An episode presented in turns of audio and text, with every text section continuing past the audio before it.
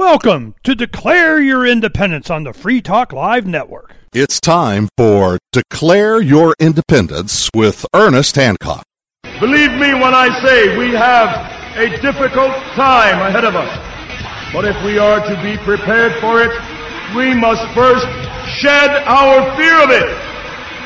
I stand here without fear because I remember I remember that I am here not because of the path that lies before me, but because of the path that lies behind me. I remember that for 100 years we have fought these machines. And after a century of war, I remember that which matters most. We are still here!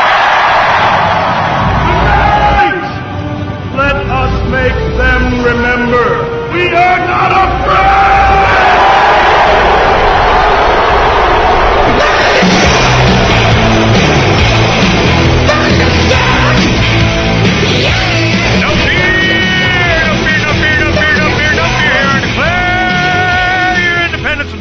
Ernest Hancock, another independence declaring kind of individual, Mr. Sterlin Lujan, longtime friend in, in the crypto space. Sterlin has been, um, man, at the leading, bleeding edge of, you know, whatever innovation and cryptocurrency and blockchain and whatever and kind of stuff. I'm to read it, you know, I read the whole bio, be here all day. But, you know, I'll just go over uh, some highlights here and you can see why we want to talk to, to Sterlin. Uh, Sterlin's been, you know, and he's purdy too. Look at that, and see how he's purdy he is.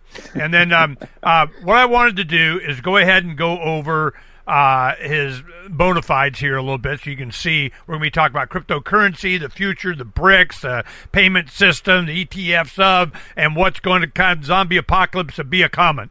Hell, it's here. Okay. Sterlin Lujan is a cryptocurrency professional there's professional cryptocurrency guys. I guess, well, if I had to pick one, Sterlin would be one of them. Uh, Logos core contributor and futurist. He is also the former communications ambassador for Bitcoin.com and author of the book Dignity and Decency Rhapsodic Musings of a Modern Anarchist. He has worked full time in cryptocurrency and blockchain for eight years, which is about as long as it's been around. You know, it it started like 09 that we became aware, and then by by 13, you know, anybody that wanted to get in and they were inclined, they were in. You know, I think Sterlin was part of that crowd. Sterlin is a cyberpunk network state scholar and who takes an interest in leveraging cryptography and technology to free the world nothing less, and create voluntary governance services. Oh, hell, they don't want that, but we'll talk about it anyway. Sterlin has spoken at dozens of events around the world where I met him at uh, many of them, including the Block Show Conference in Germany, Crypto Finance in Switzerland, Steamfest in Portugal, CoinBR in Brazil, and acted as a liaison for the crypto community at the Ministry of Foreign Affairs in Mongolia. Whoa. He has debated Peter Schiff on the merits of cryptocurrency at LibertyCon, Washington, D.C., etc., etc., etc. Now, this is what I wanted to make sure that we got to right away. Where are we right now as the people's money, cryptocurrency as the people's money, no third party, no bank, no, you know, Bitcoin customer service.com, which I have, by the way. I just want you to know that. Anyway, so have, have, uh, um, because everybody's calling me and asking me years ago, you know, isn't there a Bitcoin customer service thing or something? I go, no, but there is now. So uh, Doug Hodges and I were racing to see who could get the domain faster. You know, we're sitting there and I win. But the uh, I think I got forwarded this Phoenix Crypto anyway. But the um, now that we're into people's money being of need. There's going to be a crash in current, certainly the dollar. They're going to go to whatever. When that happens, you know, we're sitting here looking at, you know, the cryptos to go up or not or not, and they're manipulated. It seems to me just as gold and silver are, but when they break out, they're going to break out and then there's going to be some winners and losers, and, and, you, and all of a sudden Dogecoin's going to go to hundred dollars because you know Elon's going to mention it again or something. I mean, you know, just you know, crazy stuff is out there ready to happen. What is the technology situation now for us to have a people's money? What is holding it back? Is it just law? Is it technology? Is it scaling? What's going on, Sterlin?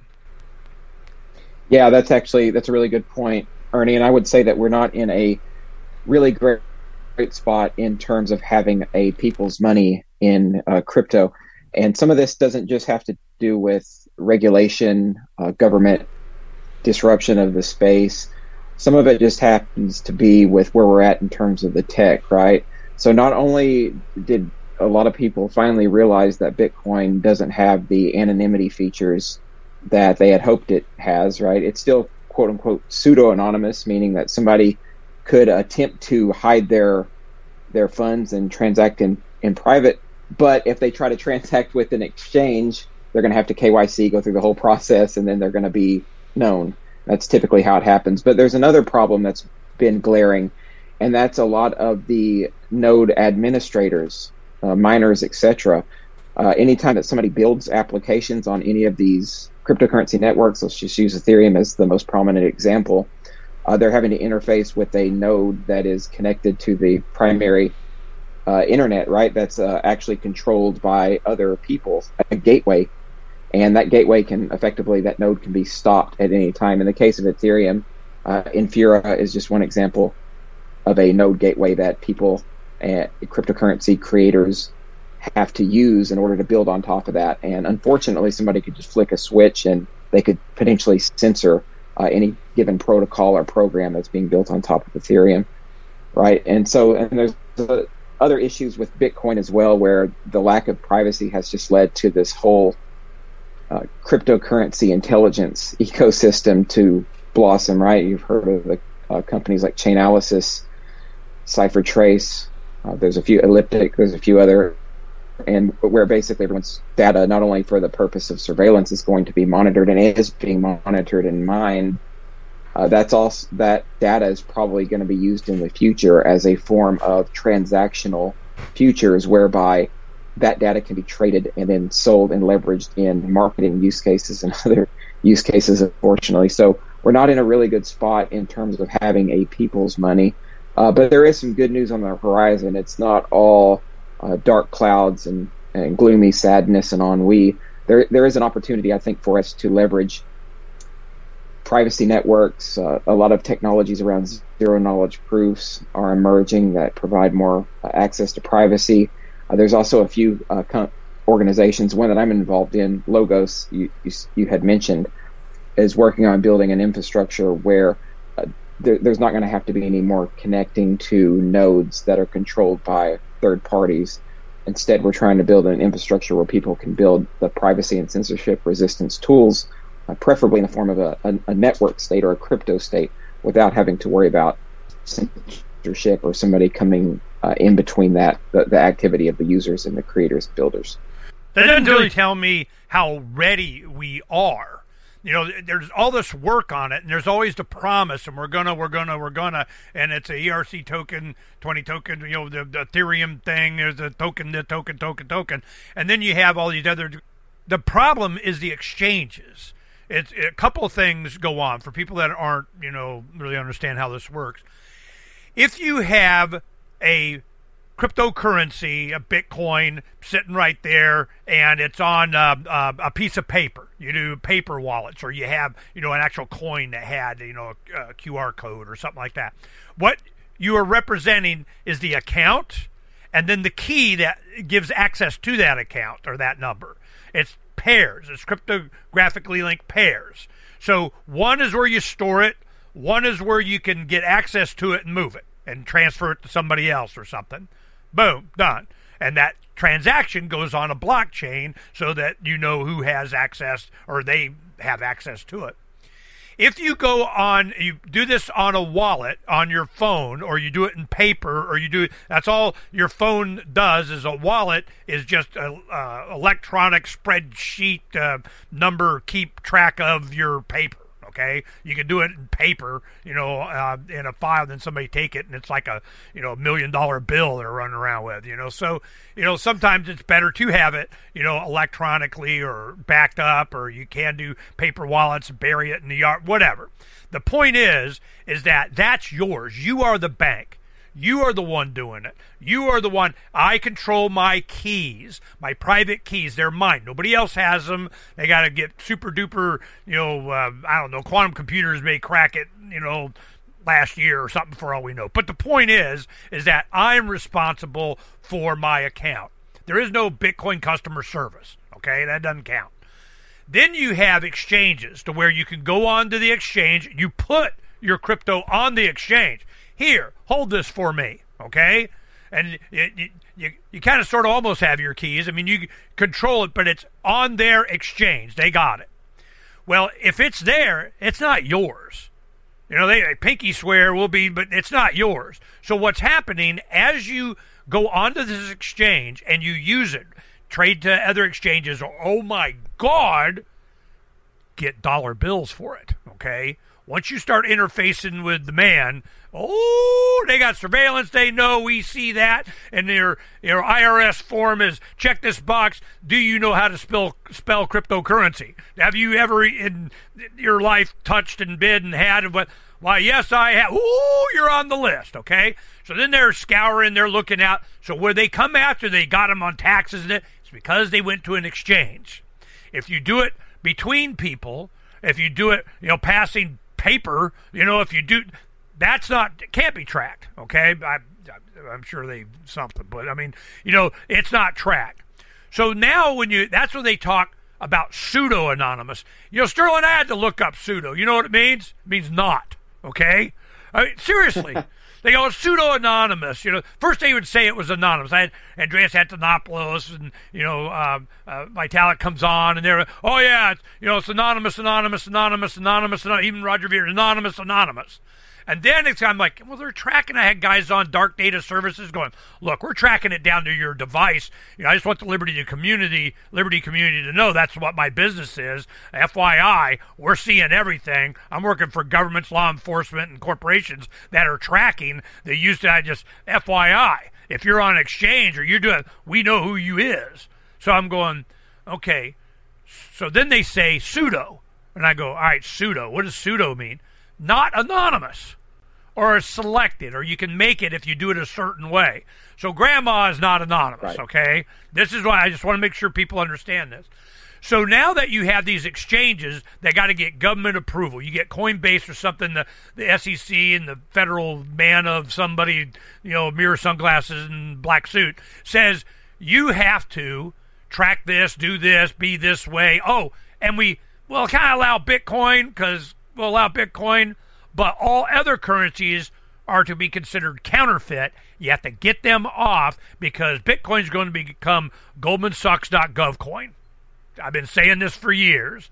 You have to select one, and they're going to use that. All these others that have privacy features, you can't find out who they are, even on your wallets or exchanges or whatever. They go, oh, hell no. They definitely don't want the people's money be gold, silver, untrackable kind of thing.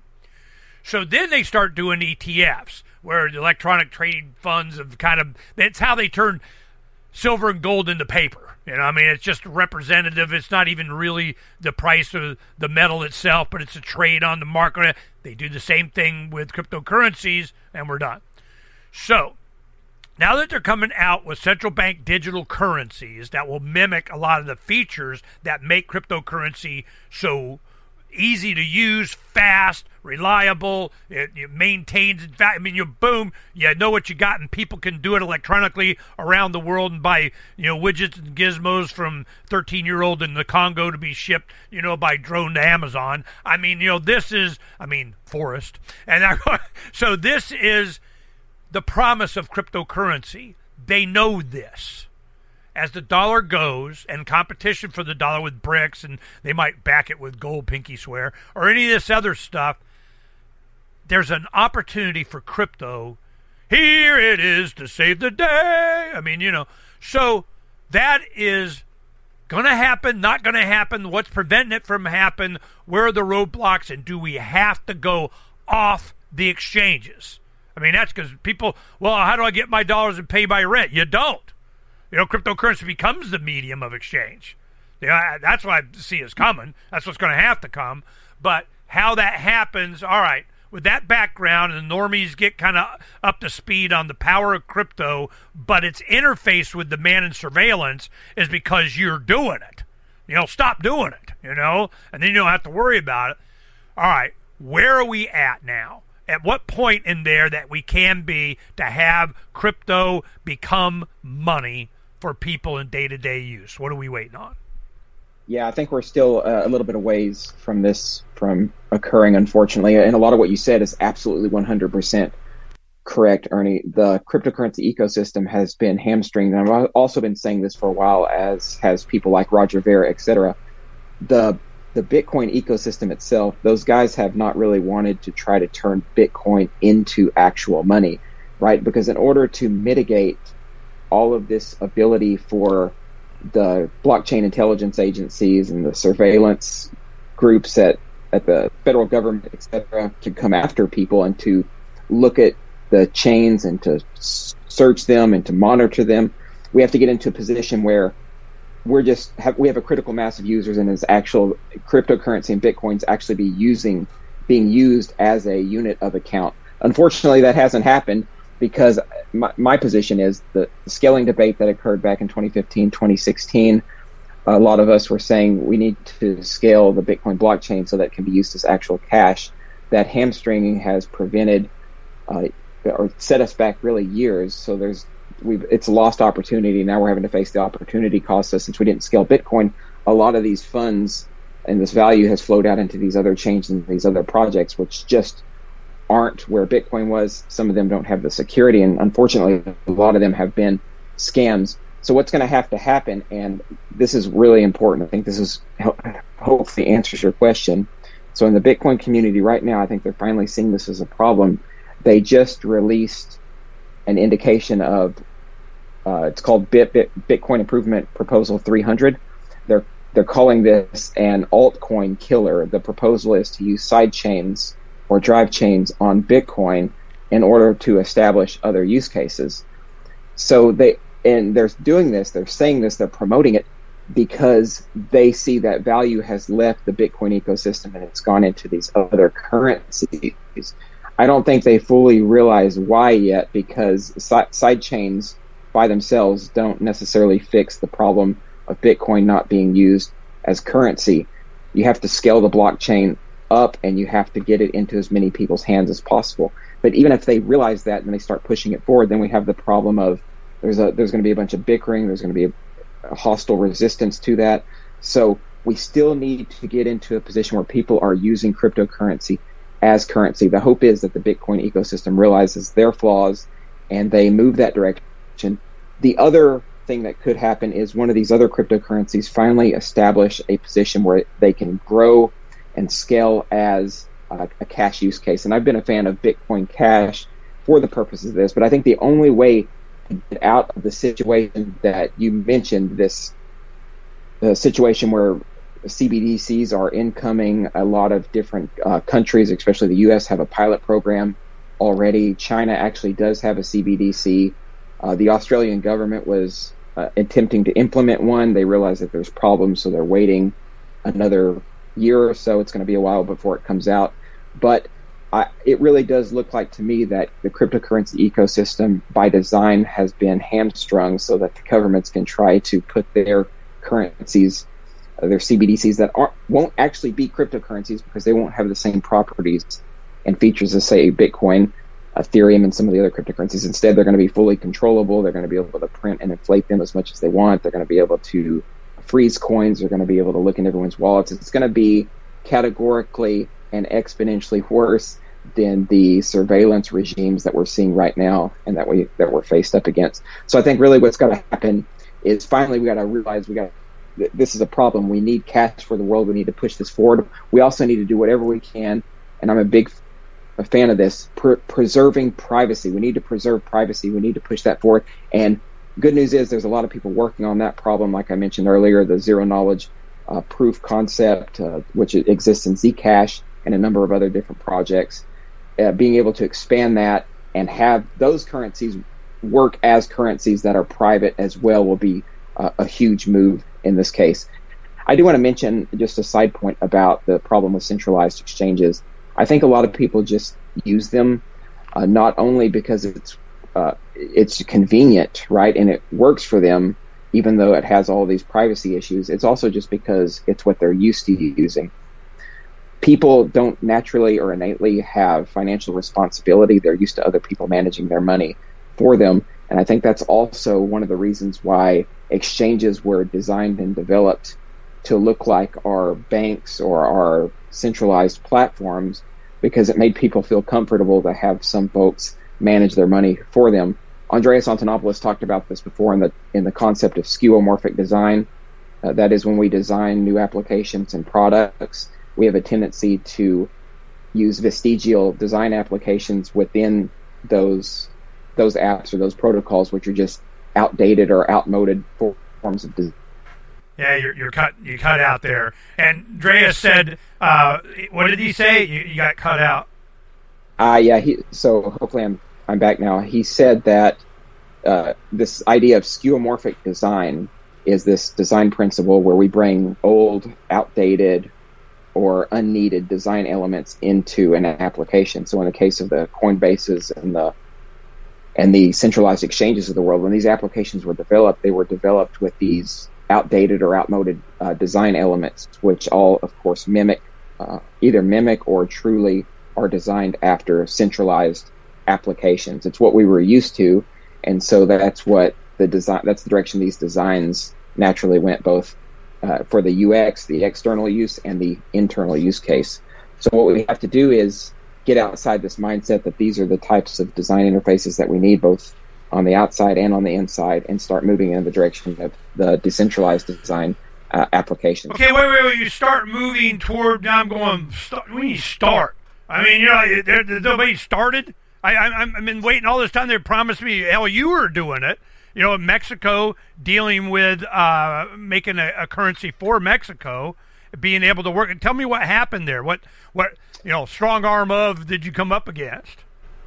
Oh yeah, this is so. This is a, a good discussion. There's some elements of this I can't discuss uh, for various reasons, but I will say this: uh, the the Mexico company CryptoMex uh, still exists. I'm still a partner in that company. There's uh, we have like 12 to 14 Bitcoin teller machines there, but one of the big issues, Ernie, has been that people, especially in in Mexico, it's been a really tough sell uh, to get them interested in cryptocurrency without literally giving a ton of it away uh, for free. And I think part of that is uh, there's not an educational infrastructure for people to learn about cryptocurrency. Then this is this probably speaks to your point Free Talk Live is brought to you by Dash Digital Cash. Dash is the cryptocurrency designed to be used for spending. In addition to being one of the world's first cryptocurrencies, Dash was the first crypto project to have a decentralized autonomous organization that to this day continues to improve and promote Dash. Every month, 10% of the mining rewards go into a treasury. Anyone with one Dash to spend can put forward a proposal to the Dash masternodes to vote on. The masternodes vet the proposals and decide which ones move forward and are funded by the Treasury. In fact, that's exactly how we got this sponsorship. Nowadays, DAOs are plentiful, but Dash paved the way by doing it first, nearly a decade ago. Dash is one of the oldest cryptocurrencies and is widely available on exchanges and in multi crypto wallets. It's easy to get and use Dash. Start by learning more at Dash.org. Thanks to the Dash DAO for sending us 32 Dash per month to promote Dash on the air. Visit Dash.org to learn about Dash. Dash.org. There are those that just want to be left alone, and those that just won't leave them alone. Which one are you? The Ernest Hancock Show. Welcome back, welcome back to Declare Your Independence with me, Ernest Hancock on the Free Talk Live network on Genesis. This conversation that we're continuing with Sterlin Lujan, a good friend for many years that's been heavily involved in cryptocurrencies and blockchain technology. And he also, a lot of the experts started trying to interface with the man, with fiat currencies on brokerages, getting on the stock market, having their companies given the blessing and permission slip from the government. And that, I believe, was where we went wrong and was a big mistake and a waste of time. So now, as we're getting into central bank digital currencies that are definitely going to say any and every competition is going to be counterfeit, why are we even interfacing with the fiat currencies, of different governments. The cryptocurrencies work great just by themselves. So that's where this conversation is going. You know, the future is going to be. It's going to be, it's going to be, and we're discussing it. Enjoy. Uh, the, the Mexico company, CryptoMex, uh, still exists. I'm still a partner in that company. There's, uh, we have like 12 to 14 Bitcoin teller machines there, but one of the big issues, Ernie, has been that people, especially in, in Mexico, it's been a really tough sell uh, to get them interested in cryptocurrency without literally giving a ton of it away uh, for free. And I think part of that is uh, there's not an educational infrastructure for people to learn about cryptocurrency. Then this is probably speaks to your point. There's still a huge learning curve. There's not that grandma just button where you can just press the button and use it. A lot of the interfaces, especially for these new applications, are just so difficult for a person who has no experience, uh, barely using a bank or a financial app to get in, jump into cryptocurrency. So that's been a huge issue in in Mexico, and that's why a lot of people aren't interested in getting into cryptocurrency or jumping into it right away. Now, in terms of the U.S., unfortunately, we had to exit the U.S. with crypto space due to all of these problems that you're talking about. You can't really do business. It's almost impossible to get banks. You literally have to get an account, hope that they don't close that bank account and this is all part of this agenda that some have referred to as Operation Choke Point 2.0, yeah. where the government is out there behind closed doors, pressuring bankers to to de-risk. That's the term they use, quote unquote, de-risk to get rid of cryptocurrency exchanges from the banks so that they can't compete in a quote unquote free market environment. So this has been really unfortunate. Uh, we had to leave and just focus on Mexico, and a number of other uh, companies uh, have left as well. And this is the big overarching problem of human capital flight in the modern age, right? Whenever the U.S. continuously pressures uh, cryptocurrency exchanges to follow certain rules, but of course there are always conflicts in those rules or contradictions. Okay, this is the, answer me this. Answer me this. We have uh, a technology that provides the opportunity for us to be able to send ones and zeros back and forth of uh, you know whatever. What happened? Go ahead and call it and find it. The um, when you do that, you have the ability to. Am I? I'm echoing now. No, you're good. Okay, Donna says on the stream I'm echoing, but whatever, you know pro- processing software, government, the man. I mean, it's always something. you know, the um, we have the ability to do exchanges now and to do it privately. When we start setting up uh, mechanisms by which to make it easier, or oh my God, you know, Bitcoin customer service dot, you know, the um, and a lot of people have offered, oh, I'll I'll I'll be your uh, tutor. You just pay me, you know, the money, and I'll show you how to do everything. Well, there are easier wallets, and that was one reason why Paul Puey from Edge or used to be Airbitz and I became friends, is because I was like, look, somebody's got to come up with something simpler than this. This is just I need a grandma just button, you know, grandma just pushes the button and is done. You know, you don't have that, you're just wasting time because if you don't have easy usage, a use case, a graphic user interface, I push button, make go worse, send, receive. If you're not doing that, but what's the point? You know, it's not going to work. So now it's gotten to that point, but the the roadblock seems to be that you're trying to interface with the dollar. Like everybody wants to interface with the dollar. You want to do an exchange that you can change with. I go, why? I don't give a crap. You know, I, I, I, that's going. It's it's like you're you're wanting to find a pull start for your internal combustion engine, and you're going to use the buggy whip for it or something. It's like, why? You know, it's a, well, we can interface with the buggy whip. We got to have buggy whips, you know, to start the cars. I'm going. The reason is what? So all of these problems that you're coming up with, well, we're going to try to do the exchange. We're going to try and interface with this. We need the banks to be whatever. We need the Department of Commerce of currency of they allow comptroller of SEC of I get to do it permission slip people, which is not going to happen because you're in competition with the banks. You're in competition with the surveillance. You're in competition with everything that they do not want you to be able to do is the problem. So I'm going, It might be in the Jeep. So I'm going. This is. Um, uh, I, I don't see why that is even the the focus or the effort. So what I'm looking to accomplish, what I'm looking to see, is if you can have something that can interface on Agorist.market that we have. It's just a bunch of alternative vendors with alternative currency. If you do a direct message and you figure out your deal if you bought and got your your meat, your jerky, your soap, your what don't care. Okay, where is that? You know, I, am just yeah. That's all I need. All you guys, get we could we could save the world and do it with the government and comply with the agency of we get a permission slip. No, you're not. Okay. No, yeah. I keep telling you, I'm going. That will. I'm going to use this word. You ready? Here it comes. That will never happen. Okay. Never.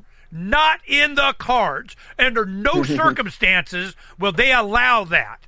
Are you freaking kidding me?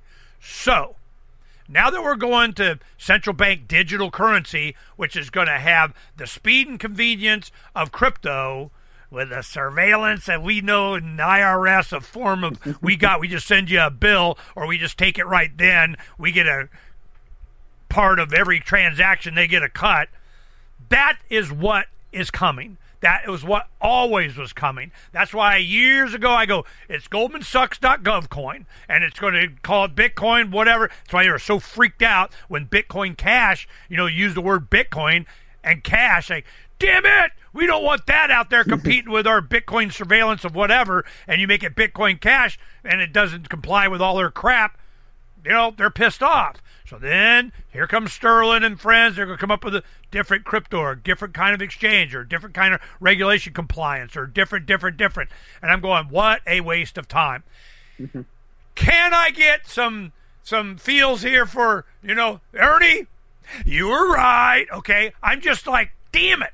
So you guys have the capability to create something that we can use right, not later.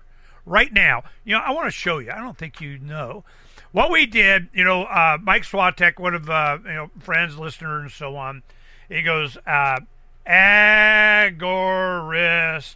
dot market, which is also James Corbett and I really um, promote it as pirate um, uh, blackmarketfridays.com. Okay, it's like we used to do this um, uh, Black Market Friday once a year. We go, no, no, no, no, we got to do it every Friday. You know, this is Black Market Fridays. So, you know, once a week, whatever, anybody can list. You know, you just list a business by category. And you got, you know, gazillion, you know, whatever, and people put in their business. So we got business listing. You can list it for free, you know, you, how you list your thing. But no dollars, no checks, no credit cards. It's only alternative vendors with alternative currencies. What currency? Well, you, they use uh, whatever. I don't even care. You know, there's a lot of Monero, a lot of R on this place, you know, uh, Pirate Chain and all that kind of stuff. But if somebody can, you know, just interface, make it an easy, you know, part of widget, buy, sell, shopping cart of whatever without the man, I don't care. Everybody keeps trying to focus and interface, and then here comes the central bank digital currency. Our crypto interfaces with digital bank central currency. What do you think that's going to be seen as? Anything else competing with that's going to be counterfeit. Or they're going to want all kinds of surveillance with it. Sure, bring in your whatever. And what mm-hmm. will you know Elon Musk do? Yep, you could do use Doge to go to Mars. You can buy a car. You can do this, and it's you know federal government compliant. And I'm oh yeah, well hell, I'll get right on it. You mm-hmm. know, so I'm. This is why I wanted to talk to you. It's coming sure. now. Central bank digital credit, all the stuff that we had warned about is coming, is here. Here we go. There's competition to the petrodollar with the BRICS thing. They may do. They already got some digital whatever the hell they're doing. So here it comes. Where's all our alternative? Where's the people's money that crypto was meant to be? Do I have to go back to silver? I've been buying more silver. Screw it. Silver, maybe some Bitcoin Cash and silver, a little bit of R silver, you know, maybe a couple of well, silver. Yeah. yeah, I know. No, you got you have a lot of very good points, Ernie, and you're ap- you absolutely are right. Trying to do something within the context of the system, trying to uh, run, run a business and be compliant with the government, uh, ultimately doesn't work. Even if you play by the rules, they're going to fuck you over anyway. You're not going to get a chance to have your day in the sun, and, and that's effectively what happened to you know to us at CryptoSpace. It's really difficult to work within the context of the system and they don't play fair and they're not going to allow you to play fair equitably with them because you're right this everything that we're doing represents an antithesis to what they're trying to do in the system with CBDCs with the banking apparatus with the dollar and maintaining the petrodollar etc I think but I, I do want to make it very clear a lot of the companies like, like ours that have gotten caught up in this it kind of starts out as well we want to we, we all don't want to go to prison, right? One of the big issues was that the feds, uh, uh, numerous alphabet agency boys, are always constantly monitoring, uh, probably have backdoors in, surveillance apparatuses to anybody who's trying to do anything in crypto. So it makes it very challenging to try to build things that are purposely subversive unless you're set up really well and you 100% need to be out of the U.S. to even try to attempt anything like that because they're monitoring the space so hardcore that it's extremely difficult to challenge the status quo and to get away with it. So I think you know us and a lot of other people have ran on the philosophy. Let's try to get people excited about it and spur mass adoption by playing within the context of the system. Maybe we just naturally reach a critical mass to get people to use it. But of course, we had the secondary problem that there hasn't been a really strong uh, cryptocurrency contender as a cash. Uh, I personally still think that Bitcoin Cash is in a perfectly good position if people would adopt it to use it. So I think in the context, and to answer your question directly, we are here. We have the technology. Bitcoin Cash is perfectly fine. There's some other contenders as well. Litecoin's a perfectly fine coin. It would probably have some scaling issues as well. But between all of the different currencies on the market, even if one had the, the scaling issues, there's multiple other currencies that transactionality and transaction costs could be offloaded to. So I think in terms of using cryptocurrency as a currency, it's here right now. But now we have to deal with the uh, propaganda and the brainwashing. It, it hasn't helped that we've actually had a ton of scams in the space. The FTX debacle, the they're all exchanges. Yeah. They're all working right. with the man. They're all you know, it's a Mount Gox, not your your your keys. I mean, when are we going to learn? And I think a lot of us have. You know, we, we know better than to do whatever stupid crap and be stupid. But the um, uh, what I'm looking for and what I see as the opportunity is that the circumstances are ripe now. This is, I mean, it's already being done. A lot of us, you know, do, and and I tell you where it's starting to go.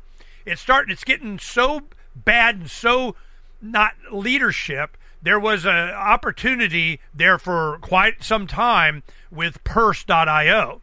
What Purse did, and Roger Ver is, you know, big push behind this is that people around the world get paid in Amazon money or something. You know, they you know they're doing code monkey for whatever the hell they're doing around the world, and they get paid in Amazon money to avoid tax, whatever the heck reason that they do this.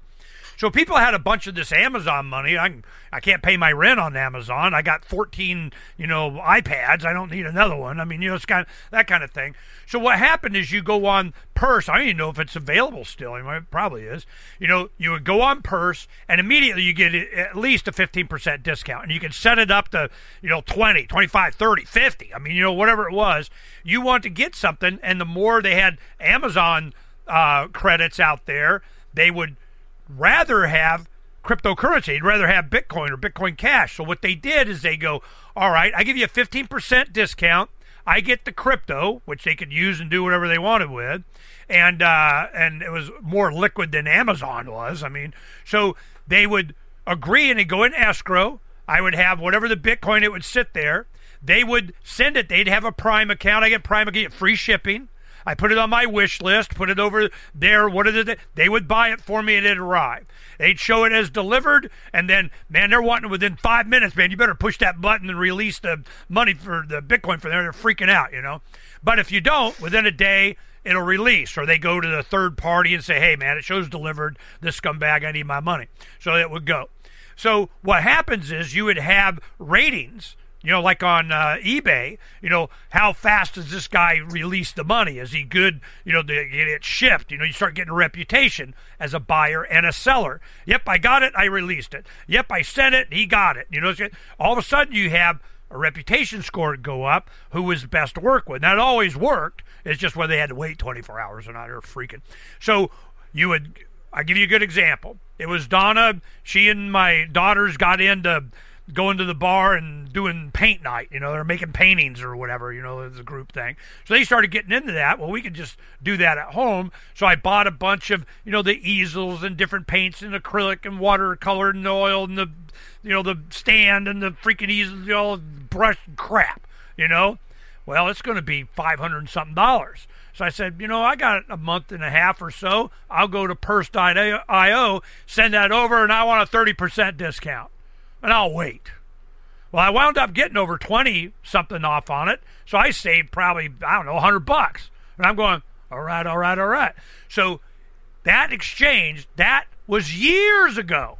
God, decade ago when when crypto first started coming out, they started to see that they could do outside of the dollar. Okay? This had nothing to do with the dollar. It was international. Somebody could have done it from freaking Malaysia which often did, and you have all these people that are fat on Amazon credits, but they wanted to have cryptocurrency. So we would do that. You get your stuff, you get a discount. It was free shipping. It came through Amazon like a gift from someone. Boom, it's done. Escrow exchange. So I don't think I know it can happen. It already has. So the focus, and this is what I see happening when you have you go to these different events and you're a featured speaker at a lot of them and, and we see and you see over in the corner the guy sitting on the floor 17 to 23 super hacker kids on their $4000 laptop banging away. And you go over there and you know eventually some venture capitalist, you know, he, he does, he's not wearing his silk tie, just have his jacket on, you know, that's, you know, you know, $4,000 suit. And he walks over and he go, ooh, you guys are so smart. You must lift, you know, your bicep. Oh, you want, you know, white picket fence home, BMW, and, you know, uh, you know, blowing babes. I mean, you know, I'm, I'm all over it. Got escort 24 7. I need you to take all your intelligence you don't know what to do. You know how to do it, but you don't know what to do. I know what I want you to do. You start doing that and they go do it. If they start doing this kind of stuff that's freedom oriented, that bypasses the whole system, oh, no, no, no, no, no, no, we, we can't do that. But we'll pay you six figures to do this, and then you're not working on that. I see that a lot and it's always been they hijack the talent of these people that can do exactly what we're talking about, and they make sure their attention's diverted towards that crap you've been working on. So I am just, you know, I'm, I'm really good. What do I always get, Sterlin? I always get what I bitch about. Well, let me tell you what I'm bitching about now. You want my quantum reality? What's going to happen? I'm going to be a bitch and bitch about trying to comply with government mandates, trying to work with regulatory agencies, trying to interface with fiat monies and state sponsored of what I don't give a shit. Okay? We already know it works. It works fast. It may, and the more you do this, the more value it has, the more it goes up. You would think they would be acting in their own self interest, mm-hmm. but they have been shiny object into paying attention to stuff that doesn't freaking matter and exactly what we've been trying to get away from. We already have had it work. We already see it working now. You know, I, I, can, I can do this, you know, all day long. You know, I can just, you know, shop on here. They got a telegram. You know, we've been doing. And I tell you what's been happening here of late. Agorist Market. I tell you what's been happening here of late. What has happened is it's all about food now. You know, it's food, processing of food, cheeses, dairy, meats. You know, whatever. Where, yeah. where do you live? What's local? What can we exchange? Keep it private. They, them, those don't even know. So I'm looking for I don't need an exchange. Maybe uh, a, wallet app. I mean, hell, it's already there. You got you. Got, well, with the fear yes. and all this kind of, there is no fear. The fear is interfacing.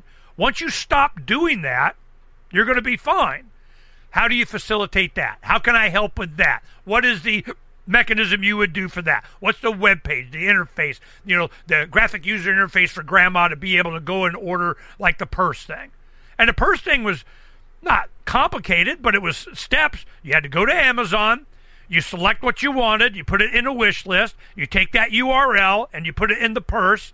They go look, say yes, and you're done. That was it. That was it. That was it. So, how do we get that was it? Maybe we need a purse thing to where you know you have people that have stores that you know interface like on Purse. On Freedom's Phoenix, we had you know the uh, uh, Freedom um, Freedom's Phoenix marketplace. We had the Freedom's Phoenix fundraising. We had, still have it. It's just sitting over there waiting for this kind of payment system to avoid. If we start really pumping, but you know, and your PayPal's done. Oh, you don't get the uh, Patreon. You you're canceled all your web pages, you know, delisted, de-done, de-promoted, your shadow banned, of the whatever. I have yeah. all of these accounts on the Facebook, X, Twitter, Rumble, BitChute, all that stuff and I only do IPFS, and we only use our own servers. Now Donna will go and kind of interface and put stuff up every now and then, but I don't interface. But Ernie, I Facebooked you. Oh, was your first problem because homie don't look okay, and I just I can see that this is what I want to help. And we're at the time right now. Who do I want to talk to? Sterlin Lujan. What project yeah, are you working so, on? Where's your mindset? How can I help do this? And if you talk about freaking one more government or some regulation or interface or fiat, whatever, you know, I'm not interested.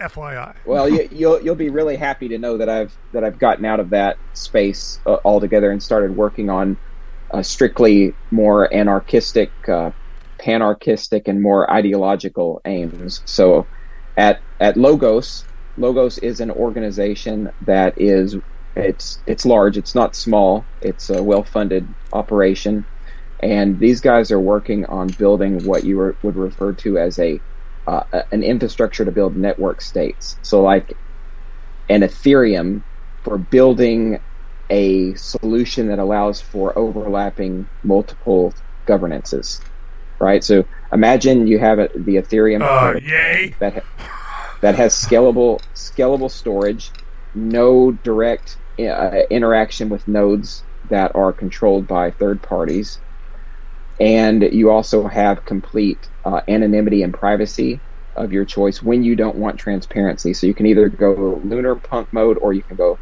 solar punk mode on these uh, potential applications. So this is all uh, being built right now. The guys that work at Logos are responsible for building the the Waku protocol, which has privacy features embedded in it.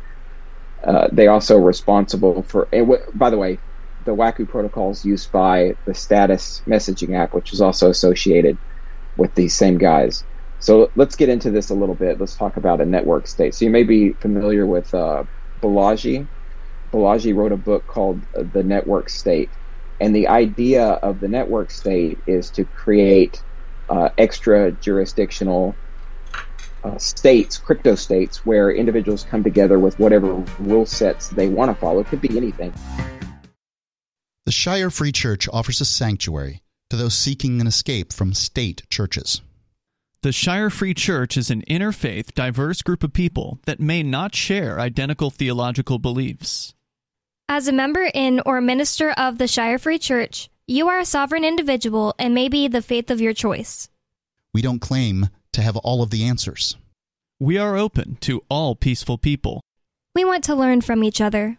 What unifies the Shire Free Church and its diverse members is peace, love, and liberty.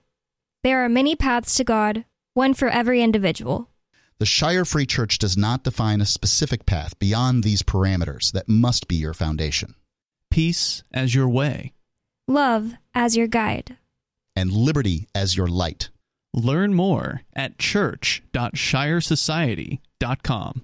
That's church.shiresociety.com. Welcome to Declare Your Independence on the Free Talk Live Network. It's time for Declare Your Independence with Ernest Hancock. Believe me when I say we have a difficult time ahead of us. But if we are to be prepared for it, we must first shed our fear of it. I stand here without fear because I remember.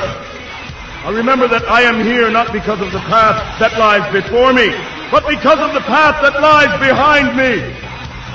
I remember that for 100 years we have fought these machines.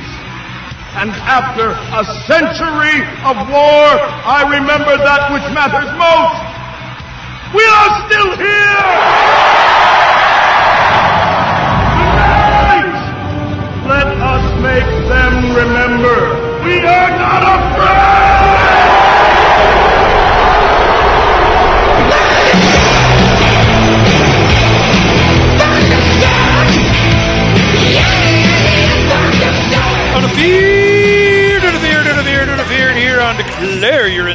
Me, Ernest Hancock on the Free Talk Live Network. We're having a conversation with Sterlin Lujan, which is a professional in the Bitcoin, blockchain, crypto space that I've known for years. And he is up to speed on any and everything that's going on. And my advocacy in this conversation is why are we interfacing with the fiat currencies to begin with? That's where they get you. You know, uh, how you exchange this crypto for this dollar, and we, we, we, we got a plan for you, and all that's ours now. so we wanted to uh, have this conversation. We're continuing this with Sterlin Lujan, and it's going to be revealing. So pay attention. I think you'll learn something. Uh, states, crypto states, where individuals come together with whatever rule sets they want to follow. Could be anything. Could even be uh, anarcho-capitalist, voluntarist, quote unquote rule sets. Right? Just don't harm anybody. Uh, everything we do is based on consent, voluntary interaction. Those kind of things can be that, or it could be uh, maybe we have a network state where we have to follow these particular rules. Maybe you're the type who wants to live within the context of uh, certain in, in, environs or certain rule sets fine, you could potentially do that. The point of network states is that you can operate these you can op- you can opt in to these network states and operate within this quote unquote jurisdiction without physically relocating or moving. And in theory, of course, these network states will probably overlap with uh, nation states, but a lot of new countries and states, quote unquote, have emerged recently, and they all end up getting diplomatically recognized by the other states. So this is, I think, on the forefront of a lot of people's minds, especially after Balaji wrote the book. And this is what these guys at Logos and I'm working on, focusing on full time. I, I have an understanding that it's very unlikely that anarchism, anarcho capitalism is going to emerge strictly from education alone. If we want something done, we actually have to do it. So the first step in that process is to start building the tools, uh, the requisite applications to allow this thing to emerge naturally. And it's not going to happen overnight that a quote unquote network state emerges right on the soils of the United States, that those people would be crushed immediately. So this is why side projects like special economic zones, uh, building uh, smart cities, uh, places like uh, Zomia, uh, based on the book The Art of Not Being Governed. All, all of these places, uh, also seasteads, exist as an alternative grounds to begin building uh, net- network states. And these are projects that are already all underway. In Africa, there's a project called Afropolitan where guys are trying to build uh, a network state where they can live under their own rules in Africa rather than some cartelized regime. So this, this, I think it's an absolutely beautiful idea because one of the things that it does is it prevents uh, political divisiveness from emerging. If everyone can disagree and kind of live within the context of the same uh, territory and overlapping jurisdictions, then we've solved one of the major problems of.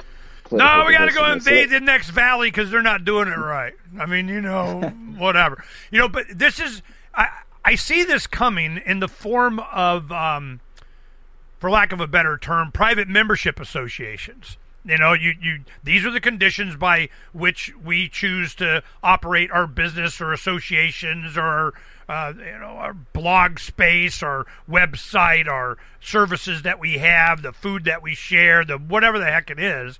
By doing this, this is a mechanism that you can kind of govern that or have the rules enforced or certainly have a agreed upon currency that's private that you can use in exchange. Because this is, I, I just want to be on record, man. I've been screaming this for a while. This is going to be a food thing, okay? It's going to be, I'd be hungry, bow, bow, bow. Where do I get my next meal? How do I pay for my food? I wish to keep breathing in and out. You know, the, the, oxygen they haven't sucked out of me yet. You know, they're working on it. But I'm, you know, now I have the ability to feed myself, and you know, the Lord might even give me some rain. You know, so this is a useful tool for that how you govern yourself and how whatever agreements or thing is going to be centered around commerce. It, it, blah blah blah blah blah exchange of this for that every single time. Forever and always you have to get fed. So I'm looking for the mechanism by which I can do that and interface on a site or anything like Agorist Market or you know whatever, but I need to have the currency to do it the mechanism by which you can interface with it, and it'd be pretty easy. And I'm not even sure what that would, how that would manifest itself, what it would look like. Don't really care. You know, I just want to make sure that we have a mechanism by which we can communicate prices, communicate value, communicate, you know, this for that, and then, you know, some kind of reputation score. Oh, that's another thing. I don't know if you've ever done this. You go on Freedom's Phoenix and you always see down here, you know, the red square belayers Captain Mark, okay? It goes to pirateswithoutborders.com. On pirateswithoutborders.com, there is a, you know, the, the letters of Captain Mark and Reprisal. So you get the letters of Marque. You go here, read the letters of Marque, or you can get the book. Now, you got the first, second, third letter, blah, blah, blah, blah, a bunch of letters. Letters of reprisal, letters of marque and reprisal. The fourth letter, scuttlebutt. Now, this was read. Uh, we had the audio version of Reprisal's letters done by um, uh, Sonia uh, Wells, uh, uh, Benny Wells' wife. You know, she's a voice actress. You know, the, they met in Hollywood and so on. Did a fantastic job. So I, I thought it was too complex to be able to do it. Oh, she did it great. Emphasized every first take, man. Boom! It was awesome. This is Beautiful. the longest letter that we have. It's only like 955 words but it's about a reputation score, your social reputation score, your eBay ranking, your Yelp ranking, or whatever that is done by us. We are the ones that set this. We are the ones that d- determine we want you in or not. I am of the opinion that there is going to have to be some kind of a reputation score. There is going to be, you know, who are the bad actors? Because anytime a lot of these things are set up, or festivals, or groups, or PMAs, or whatever. They'll go, oh yeah, it worked great until this one guy or gal. It was great until there's always going to be that one person. There's always that infiltrator. There's always that sociopath. There's always that the hell trolls. I mean, they, they gravitate to this kind of stuff just to entertain themselves screwing it up. If you can't get rid of them or identify them over time, you're destined to have to suffer these people all the time. You know, I see, oh, this guy's part of that. Next, I'm, you know, I'm not, you know, I don't want that guy there. Where's your criteria getting rid of those kind of people? So this is kind of what I see as being incorporated. This concept. Uh, you know, we gave an example, but it doesn't have to be that. That's yeah. not the point. But the point is, is that you have this kind of criteria by which you get voted off the island on basic, real simple. Are you freaking kidding me? Stuff. That along with yep. the currency, boom, you got a nation, you got a society. And I remember that there was an effort, a web page, to where they were doing this very thing. You would submit all your criteria. They had a bunch of different variables, and you created your own state. I don't know if you remember that. Yep. You know, I can't remember what it was called, Nation something. Yeah, was a uh, bit. Uh, there was also uh, Susan Tarkowski Tempelhof had a project called Bit Nation, where the idea that someone could be involved in BitNation. They could get a passport, right, that would be diplomatically recognized by all nations. And it, the thing with BitNation is that it would be strictly based in the cloud, and people would be members or citizens of BitNation, and then they would have to respond to those rules. So that was an early idea around this notion of a, a network state. I'll also mention that this is something similar that uh, Liberland is doing, except that they actually have physical territory. I know you you know Vit, yeah. the work that he's done as a president, but that's the, the idea. There is to uh, build smart cities and have a, a, libertarian quote unquote type of governance code, and people can come and actually live there.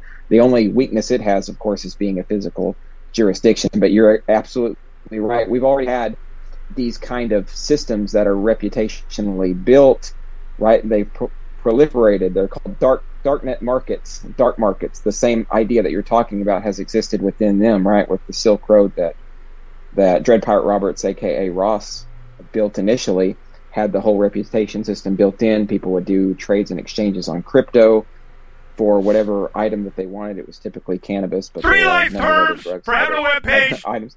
Yeah. Three life by, terms. Yeah, by the way, that's absolutely bullshit. Well, no, this yeah, this is you just made my point. This existed. It was right. called Silk Road. That reputation yeah. thing, you had the currency thing, you do whatever the heck you want, and man, you know it was man, it, it hit too close to the mark because of what they did. They were like, definitely you're not allowed to do this. Definitely. Well, what yeah, would you do different? example out of it. What would you do different to be because it still exists? I mean, there's freaking clones everywhere. I mean, it was just they just wanted to send a message. Well, what do you think um, our technology to be able to recreate or make that better? Is that possible? Yeah, this is really hard. I mean, I think it's possible. It's always possible to improve the privacy features and the anonymity features and those kind of things. But one of the biggest problems that ended up getting Ross had nothing to do with his anonymity practices in terms of the crypto usage. What happened was, and just a curious IRS investigator dug into his his trail online by looking into his the known email addresses that Dread Pirate Roberts was giving on the Silk Road. Anyway, he, he ended up finding Ross's actual email address by digging in on the clear web and he found his email address and he was able to figure out who he was through that. So it actually had nothing to do with the privacy features endemic to cryptocurrency or even the Tor networks uh, that the Silk Road was based on. It was just human error, and this is one of the reasons why I always preach the importance of OPSEC. The sad thing is about using the internet. If we use the internet at all, we have to assume that we're being private to some degree because it there's no in cybersecurity there's no such thing as perfect privacy or perfect anonymity. We're always leaving a digital footprint of breadcrumbs that somebody could potentially follow. So that's one of the biggest challenges or hurdles to getting better privacy and better anonymity online and having these platforms that actually work. But this is the good news. I, I, really don't think in the end it matters if and if indeed we reach that critical mass where everybody's using cryptocurrency as a currency and there's all these other use cases and utilities. And the opportunity you mentioned is, uh, I think, BRICS is actually a good thing that that's happening because what it demonstrate or what it shows is that the U.S. dollar is beginning to falter in a serious way. Right, the government's trillions of dollars in debt. Uh, the, the, currency's been effectively hyperinflated. The only reason it hasn't imploded, uh, something Peter Schiff talks about a lot, there are all, all these dollars uh, floating around overseas, and they haven't all came back to the U.S. at once to basically exasperate that that crunch or that fall or that collapse.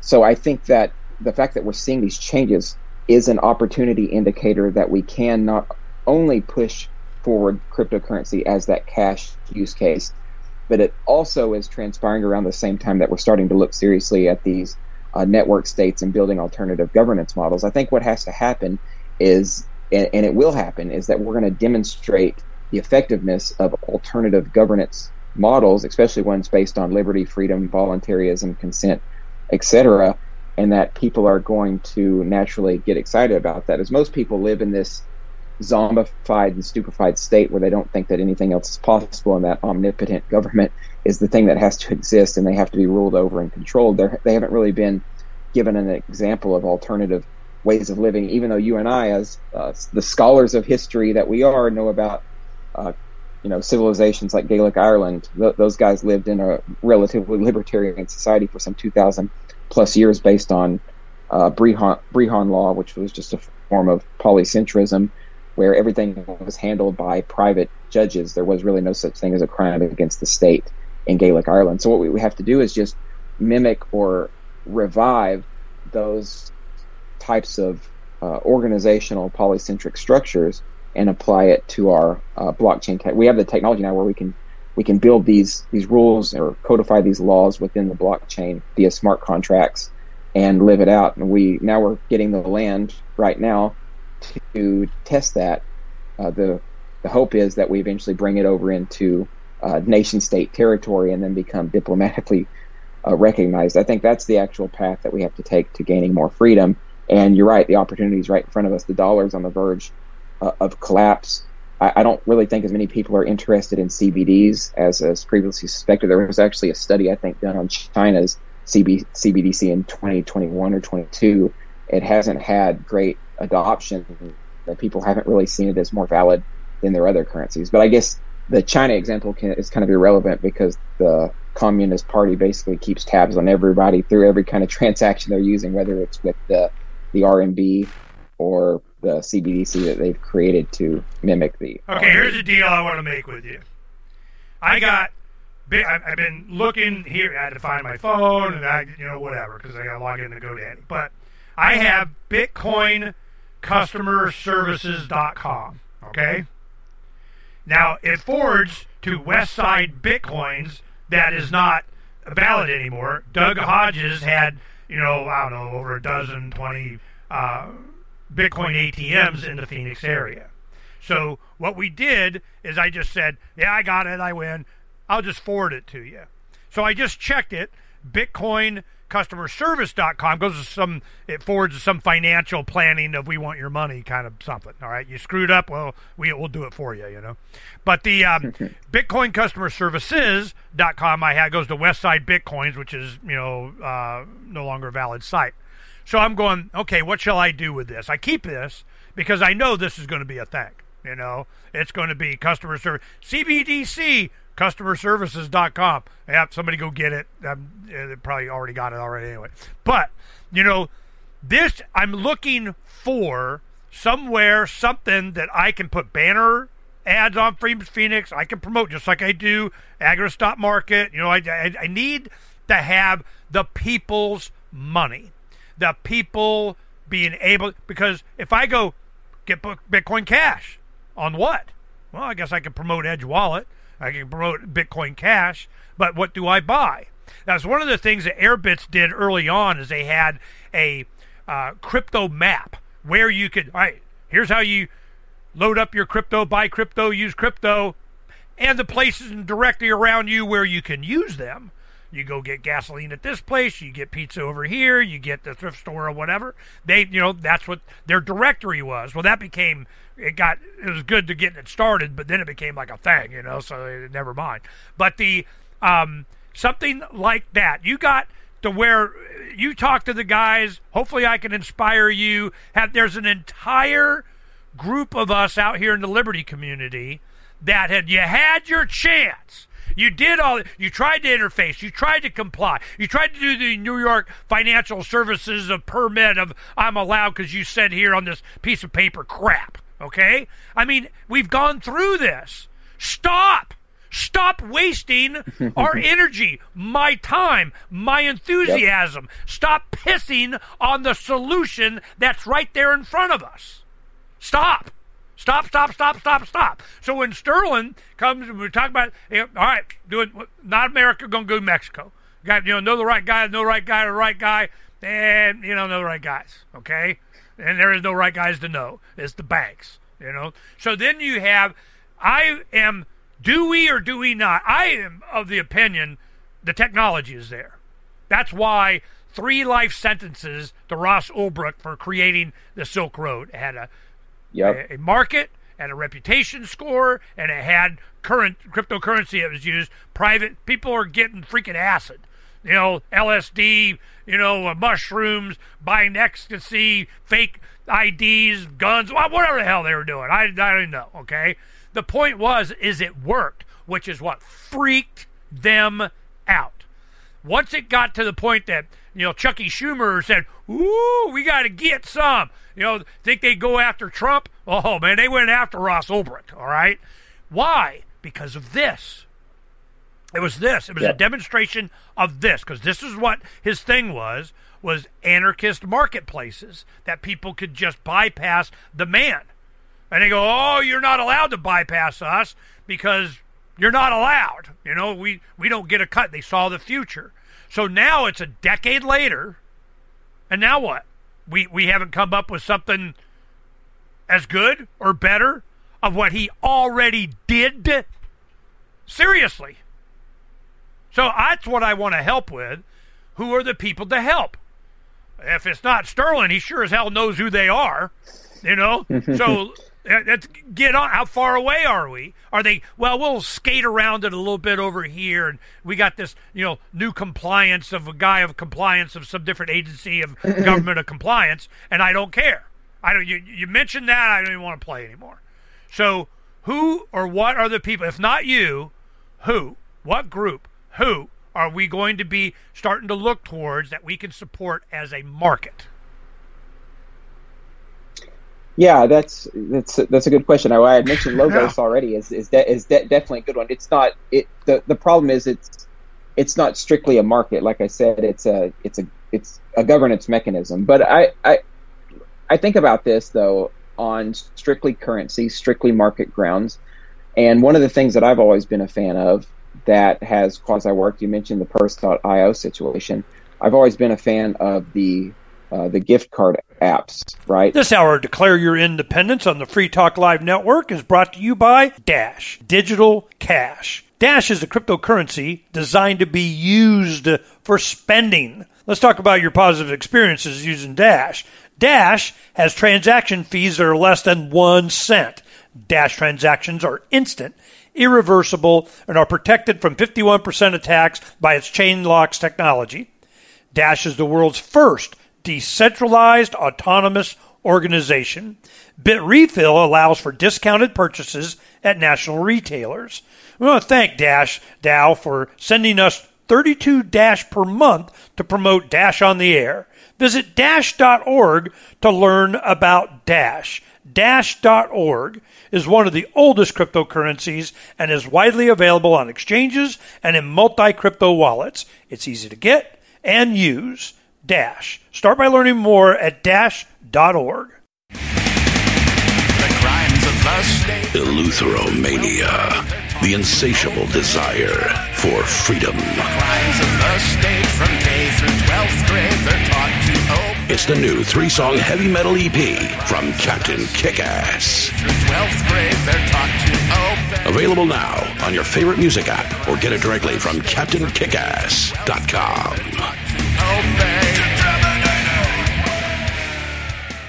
Roads? It's the Ernest Hancock Show. Where we're going, there aren't any roads. Welcome back to Declare Your Independence of me, Ernest Hancock on the Free Talk Live Network. We're continuing our conversation with Sterlin Lujan, an expert in blockchain, cryptocurrencies, a lot of experience in trying to work with the man, you know, and realizing not. So we're continuing this conversation. It's interesting. And one of the things that I've always been a fan of that has quasi worked, you mentioned the Purse.io situation. I've always been a fan of the uh, the gift card apps, right? So Yeah. being able to load up gift cards with uh, with cryptocurrency. So even in back in 2015, 2016, I was using Gyft a whole bunch, G Y F T, and you can turn your your cryptocurrency directly into a gift card. They have tons of gift cards, so that way you can be immediately interacting with the market. So I think looking into Gyft's not a bad thing. Also, in terms of cash, Can I, of wait, wait, wait, wait. Before you get off the gift thing, I want people to understand how this works. People get gift cards and they go, ah, it's a $50 Amazon, what I'd rather have, you know, $40 than $50 worth of it. Same thing with kind of the purse deal. So people go in, they sell it at a discount. The people that get them, you know, they sell them for 45 so they make five bucks and you get a $50 uh, paid fifty dollars for fifty dollars or forty nine ninety five for fifty, whatever it is. Uh, market determines. So when they do this, the gift cards come into existence. Somebody paid money, paid taxes on, and whatever, not their problem. So you have this gift card that then you pay cryptocurrency for, and you go to Lowe's and go buy your whatever. And that way, instead of spending dollars, you're anonymously using crypto to get an anonymous gift card that anonymously, certainly not tagged to you. You know, it may be whoever bought it. You know, the little Johnny's birthday present turned into a cordless drill. But you know, you uh, are able to interface without going through fiat, right? Correct. And, and how much surveillance or tracking right. is on that?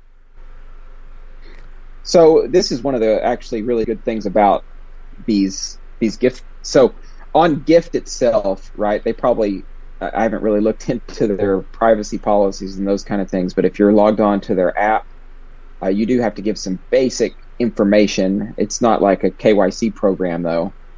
Uh, email, maybe some other like your first name, last name. trying to remember, they may require more now. It's been a little while since I used their application, but it still does exist. I have used it semi recently, and the gift cards themselves aren't under the purview of KYC rules and regulations. You're typically not going to have to KYC to purchase a, a gift card. So this is one of the good things about gift cards. They tend to run un- under the radar. They actually have been used in a number of different money laundering cases, especially between the U.S. and Mexico. Now, I'm not, of course, I'm not advocating you go out there and use gift cards to money laundering. They're not actually the best uh, use case for that because you can only, you know, they only ha- they have limits. A lot of them in terms of how much money you can put on them. But it's definitely a good way to, the, one of the best ways we have to conduct transactions on the economy with uh, your crypto directly. So yeah, I think I think it's a great tool to use if you just want to engage in the economy, be able to transact, and It's an that's it. exchange. It's just like. Yeah, the, these yeah. Amazon credit workers that would rather have crypto have a market for that and give a discount for that. Then there are people that have crypto that would rather have the Amazon gift card. There's all it's called an exchange. There's a market. You know, the, but to get into this market, to do into the gift, you know, yeah, I got to be a, you know, yeah, there's there's a list, you know. So put, I'll put the link link in the chat too for the for the cards. All right. Well, well, just give it to me so I can bring it over here. see what is it? Uh, all right. Let me see if gyft.com. Yeah. So yeah, the, the other thing that I was going to mention, and you might look more deeply into this. I haven't explored their most recent uh, innovations because I'm focused on so many other things. But uh, you're you're of course familiar with the Dash cryptocurrency, Ernie. Yeah. Th- those guys have also been doing the gift card thing. They have a, a standalone application that you built that they built where you can actually turn your crypto into Gyft cards via the Dash app, and then use that same technology to go in there and purchase purchase goods. And I think you get a bit more of a percentage of a discount if you use Dash to directly purchase your goods and services uh, rather than you, you would on on Well, gift. I do a Dash commercial on. Uh, we're on. I do Free Talk Live.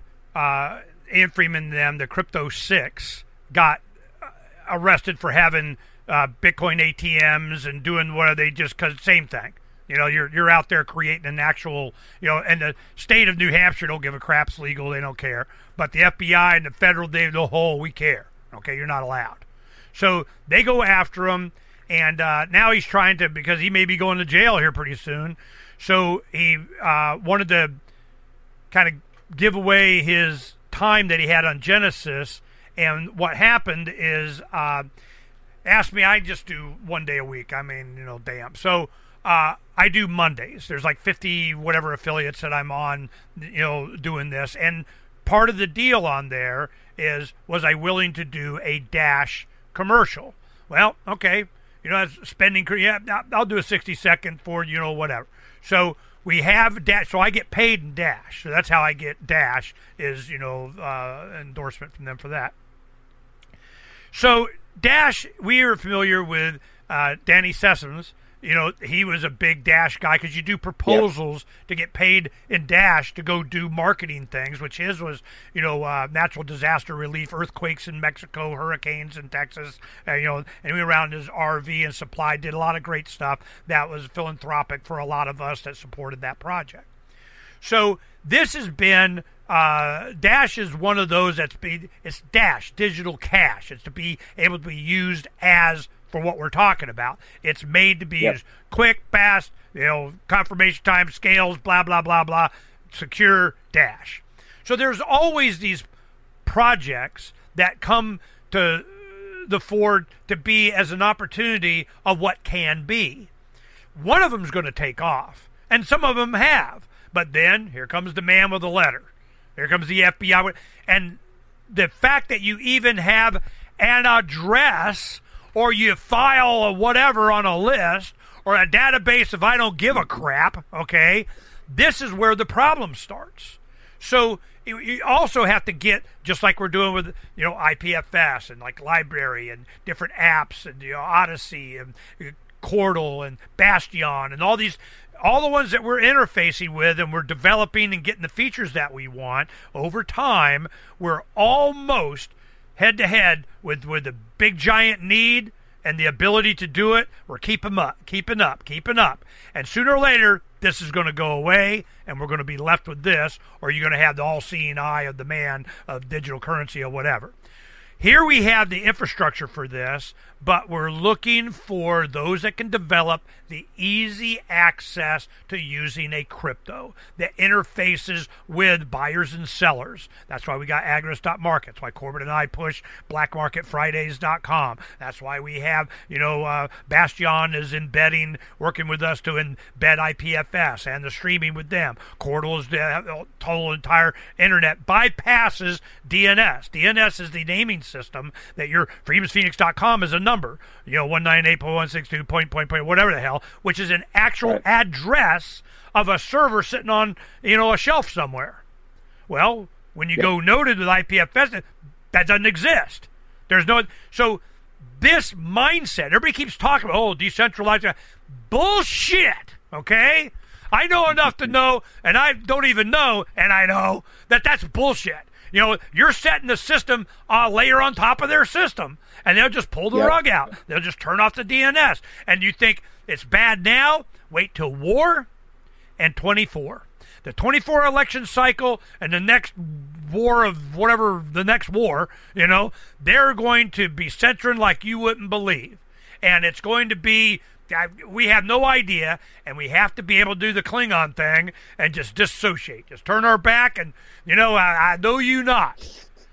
Anyone that's working on that, and why I wanted to talk to uh, Sterlin is that you or someone you know is in that space with that mindset doing that, whether you're willing to publicly say it or not.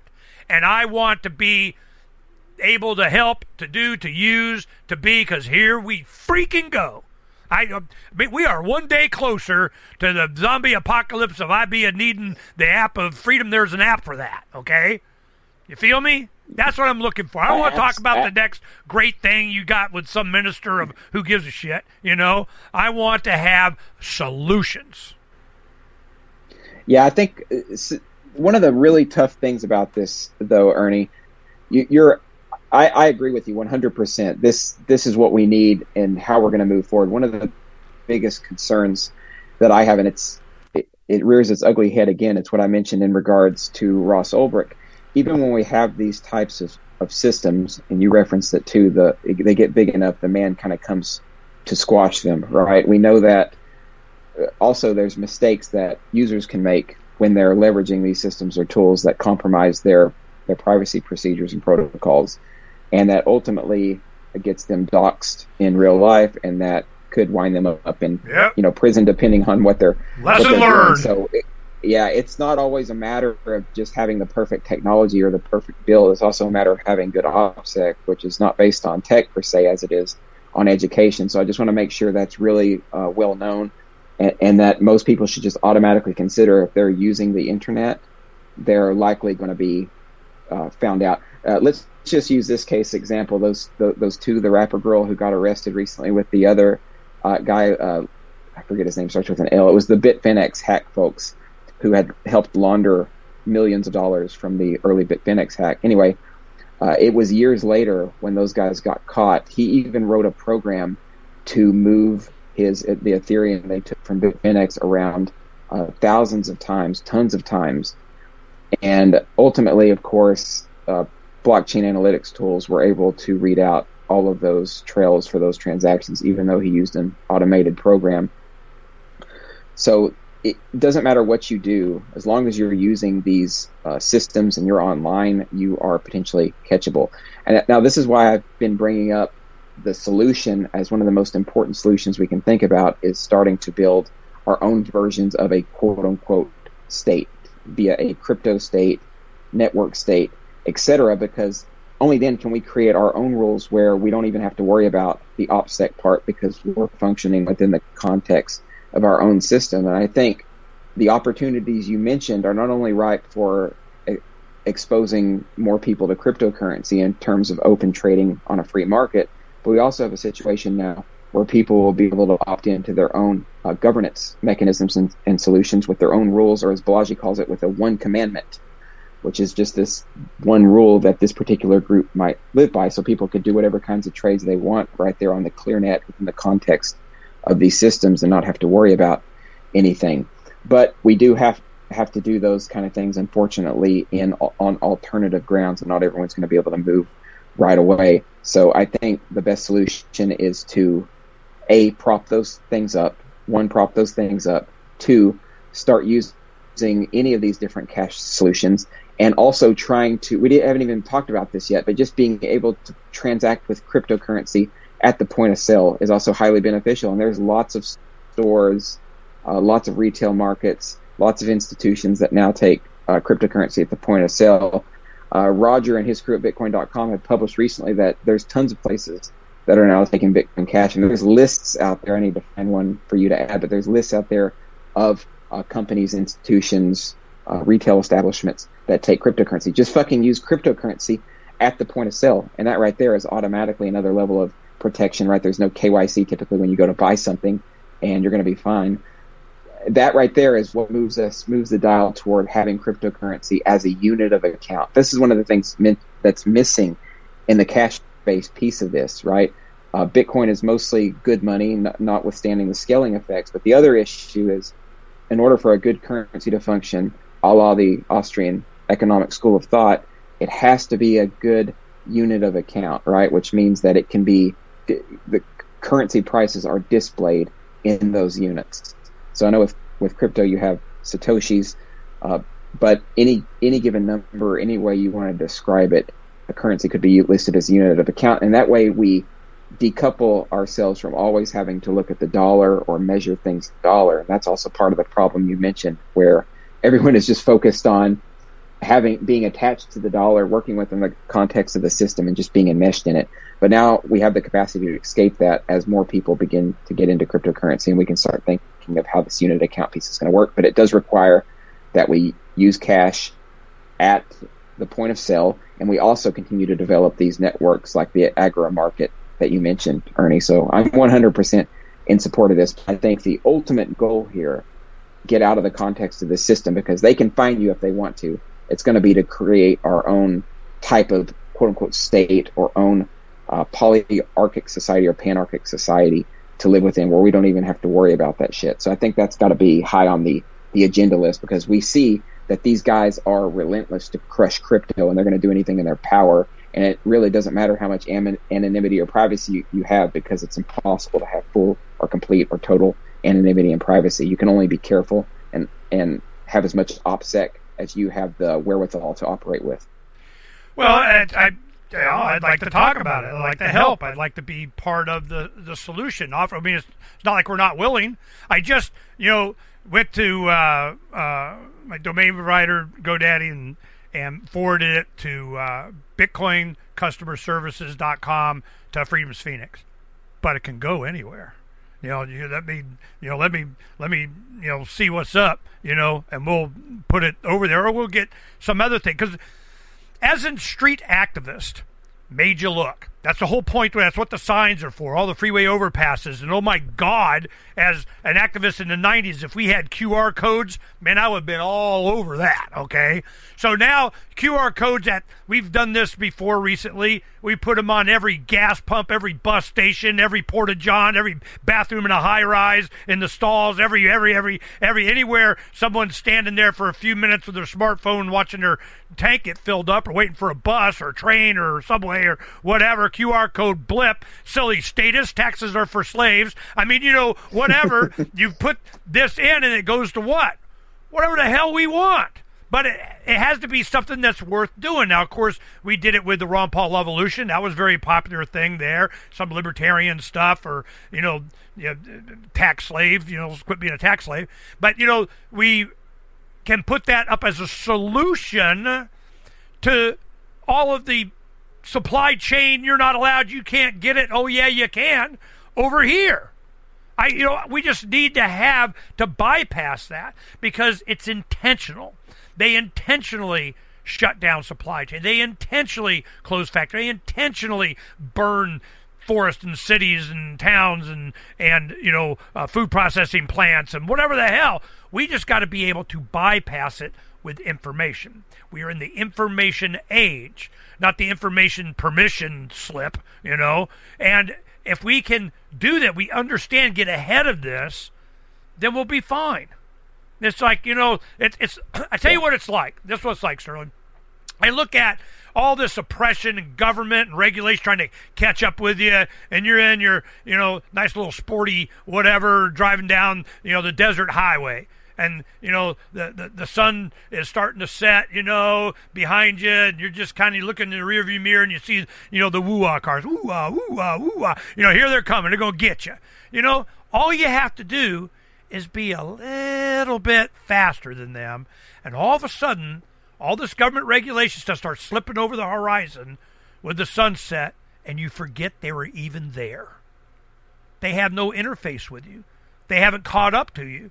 They don't. Hell, they don't Yep. even know where you are. You know, so you, you get off the road, go for a wheeling, or you go to space, and you get your flying freaking pirate ship, and you go to space. You bite me this is where we're not we're stuck in this compliance mud pool that we're trying to work with stop we don't have to we're so much better off and more resilient to whatever circumstances are coming if we just do it ourselves so that's where i want to invest time money effort sites you know activism towards that Hundred percent, brother. so I'm going, Sterlin, I know you know what I'm talking about.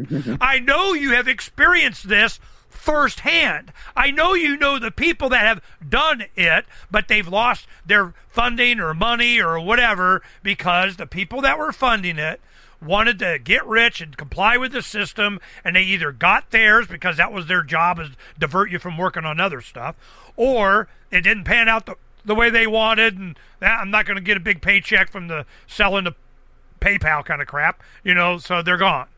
When the talent and the people that didn't need that much or even wanted that much are just sitting in the background, playing on, doing whatever, and freeing the planet, and all they needed was a little bit of encouragement, a little bit of notoriety, uh, a radio show, you know, or somebody that can create an example, a use case, and all of a sudden, boom, it detonates, explodes, and you can't stop it. Like cryptocurrencies when it first started.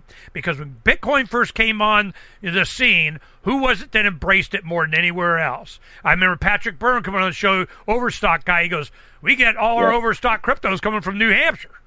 You know, he goes, "I don't know what the hell they're doing in New Hampshire, but New Hampshire be using crypto buying our stuff." So this is it, all it takes is one entrepreneur, one you know retail outlet, one you know guy. Oh my God, MAGA gets involved, and Mike Lindell sells pillows for Bitcoin Cash, and you know freaking just out of principle, it'll freaking blow up. So this, but you got to be able to do it privately. You got to be doing it on the side. You got to demonstrate it. So before we finish this uh, show, I want to I want to get some kind of commitment from you that you'll forward somebody to me. Some of you're thinking about some little action to kind of they just need a little encouragement. need to talk to Ernie of whatever because damn it, we have to have we have to, this is a necessity. It is a minimum job requirement that we have reputation score to individuals, whether they're anonymous or not. They're a troll. They're a you know agent provocateur. They're something of the man. They got a reputation scuttlebutt thing, which is you know a lot of these other platforms do that very thing. You have uh, and you have a means to privately, unsurveilled transaction of I give you this, I get that. And the only thing I got to worry about is what shipper scans it to tell the man of, you know, I got tractor parts. I mean, you know, you know, whatever. So can I get that question, that request? Is it clear in your mind of what I'm looking for? Yeah, absolutely is. I have some people that come to mind. I don't want to name them publicly in case they don't want to be I mean, named, but I'll see about. I'll put you together a. I'll put together a short list. So yeah, I think one of them that comes to mind is uh, someone I've worked with recently. a lot of it has to do with people who've gotten either sidetracked or derailed by government itself, and I actually had to deal directly with various institutions and agencies. So it was more of that problem rather than the uh, guys who are maybe trying to do the right thing, but then the the hedge fund manager or whoever their investor was sent them another direction. I don't know many cases. Happens all happened, the time. I've been, yeah. Happens. That's one yeah. thing I want to make this clear to the audience. This is what I see. Somebody's being successful and they're on the right track. Oh man, they're going to get some, and they got to show some talent. Guy with the money shows up. You know, man, you're the you're the yeah. I pace, man. I'm with you, brother. We're going to do, but I need a little bit to interface kind of over and you're off track. It's never going to work. It wasn't intended to work. Or it was, you know, they got paid by some grant of agency of trying to divert to do the whatever, and then you're done. Because what happened early on, those guys didn't exist, and Ross Ulbricht had the concept in his head of what can be possible, exactly what we're talking about. So I did it. Yep. So, boom, they slam on you. So I'm just like, the problem is, is that they were dealing on DNS. They actually had this on the man's internet. You know, they, there's ways to transmit, you know, ones and zeros without using that. I mean, yeah, it used to be fax machines. I mean, crap. I mean, you dial up. I mean, what are we talking about? We're sending a text. I mean, this is nothing. You know, you do mesh networks. Satellites are coming. I mean, it is so possible. And the ones that interface, if they are not actively avoiding any interface, then I don't have time for them because I know where that goes. So right. it's those guys. Okay. Yep. No, I hear you, and I, I want to, you know, kind of conclude my thoughts here with this by agreeing with you as a person who has firsthand tried to interact with the system and try to build a cryptocurrency business in this hostile environment. It is a waste of time to, to say that say nicely. Anymore. This is my life. Go ahead with your own life. Leave me alone. Welcome to Declare Your Independence on the Free Talk Live Network. It's time for Declare Your Independence with Ernest Hancock. Believe me when I say we have a difficult time ahead of us. But if we are to be prepared for it, we must first shed our fear of it. I stand here without fear because I remember.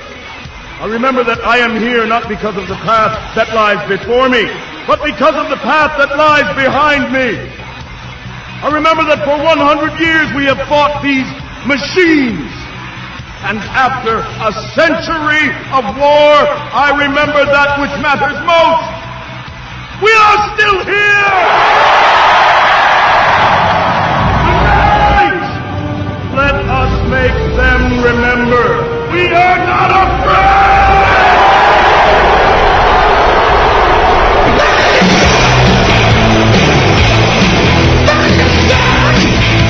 Welcome back, welcome back. To Declare your independence.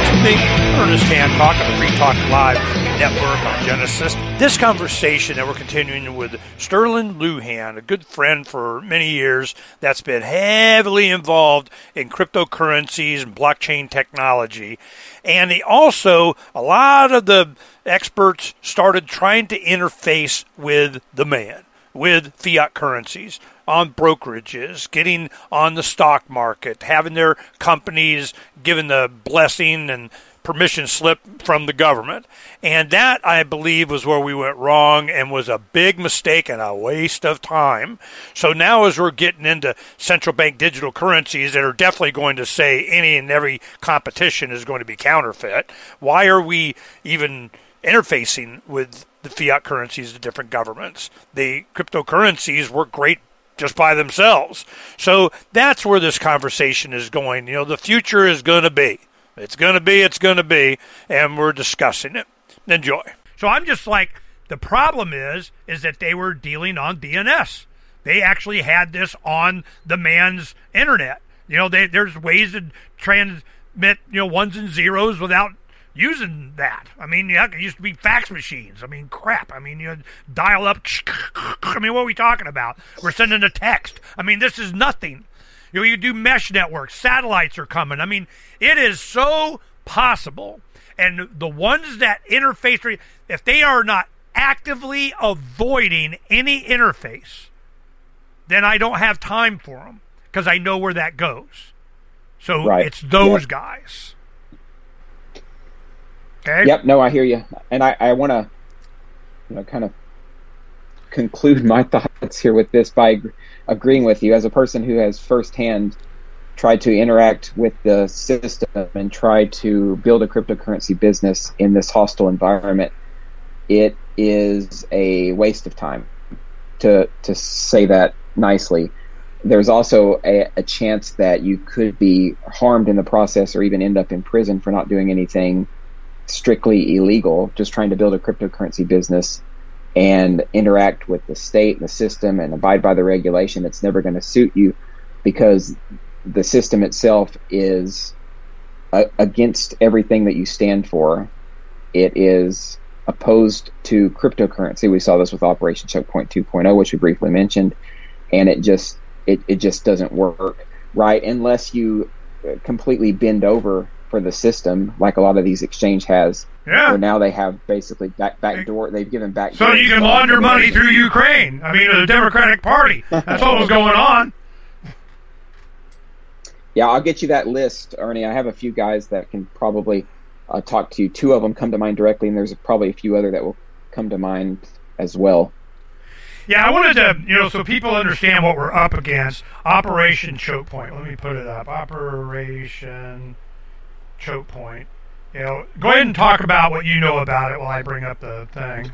Yeah, yeah, ha- happy to. So, uh, just for some background, Operation Choke Point, uh, Choke Point 1.0 was forget the presidential administration that was that headed it off at the time. Ah, it was Obama. Ha- yeah. well, I, that's that's what I that's what I thought as well. wasn't one hundred percent sure. 2013, yeah. But, yeah, that the idea was that whenever uh, money services uh, business as a new class of businesses emerged. What happened was the Obama administration had a policy of uh, not saying that those businesses are, are illegal, and some of the big big ones were like uh, money money exchangers, uh, also uh, early.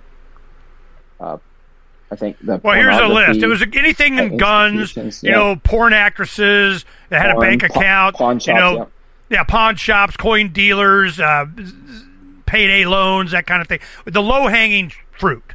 Okay, what they were looking yeah. at was social and economic engineering. They thought they could get away with this to give them the power to shut down bank accounts. Well, of course, your people aren't going to defend the porn actresses that had a bank account or the guy selling evil guns. And they would Operation Choke yep. Point. They just shut down your credit cards, took your money, whatever.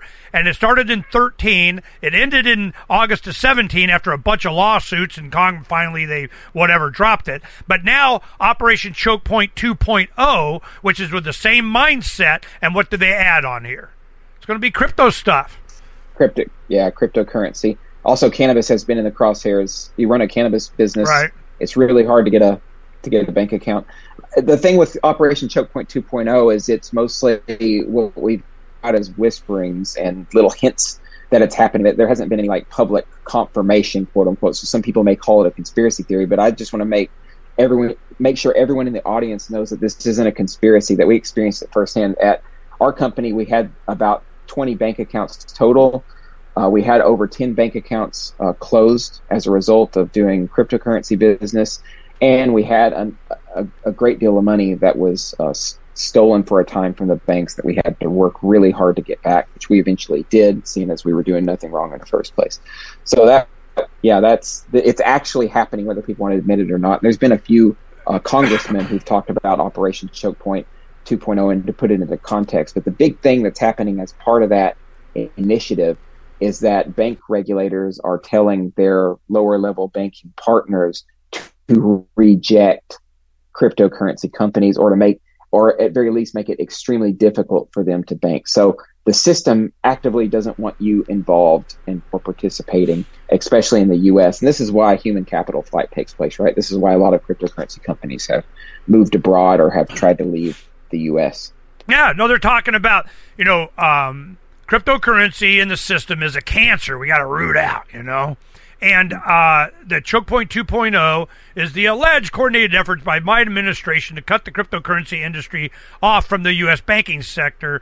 Is the Security and Exchange Commission's chemotherapy for a 14 billion dollar Ponzi? blah blah blah blah blah. So th- this is, you know, of course, they're doing it, and I know why because they Yep. can. I mean, you know, this is because they can. They are. You know, th- th- I see crypto as people's money. It was easy to use it, so easy. I need to, you know, I, I get on plays, but you know, for um, Airbitz and now Edge and all you guys that I want to have it. You know, you can link it to your bank account and you can buy it. You can do this. You can buy crypto through this. I go, you know what I need? I need a button every time I use it on you know account wallets I don't care about that it buys that much plus ten percent.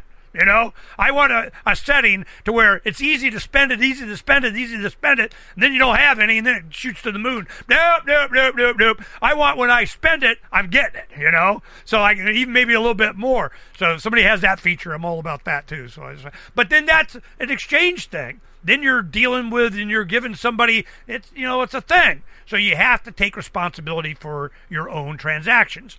Well, this is. Uh, the choke point 2.0 is to target the emergence of exactly what we've been talking about because they see it coming. No matter how much bad press they get no matter how and anybody that knows anything you look at it and you go yeah because you, everybody gave their money to this exchange and then they spent it. Duh uh, don't do that again okay? So this is you know so simple for a lot of us that from the beginning understood where the, the pitfalls were and how to avoid it. So we're fine but do i have to interface with the us dollar? No. Then what? Then what is it? So i you know i i just i make a bunch on a crypto. Oh it's high good sell it buy more silver while they're manipulating that down.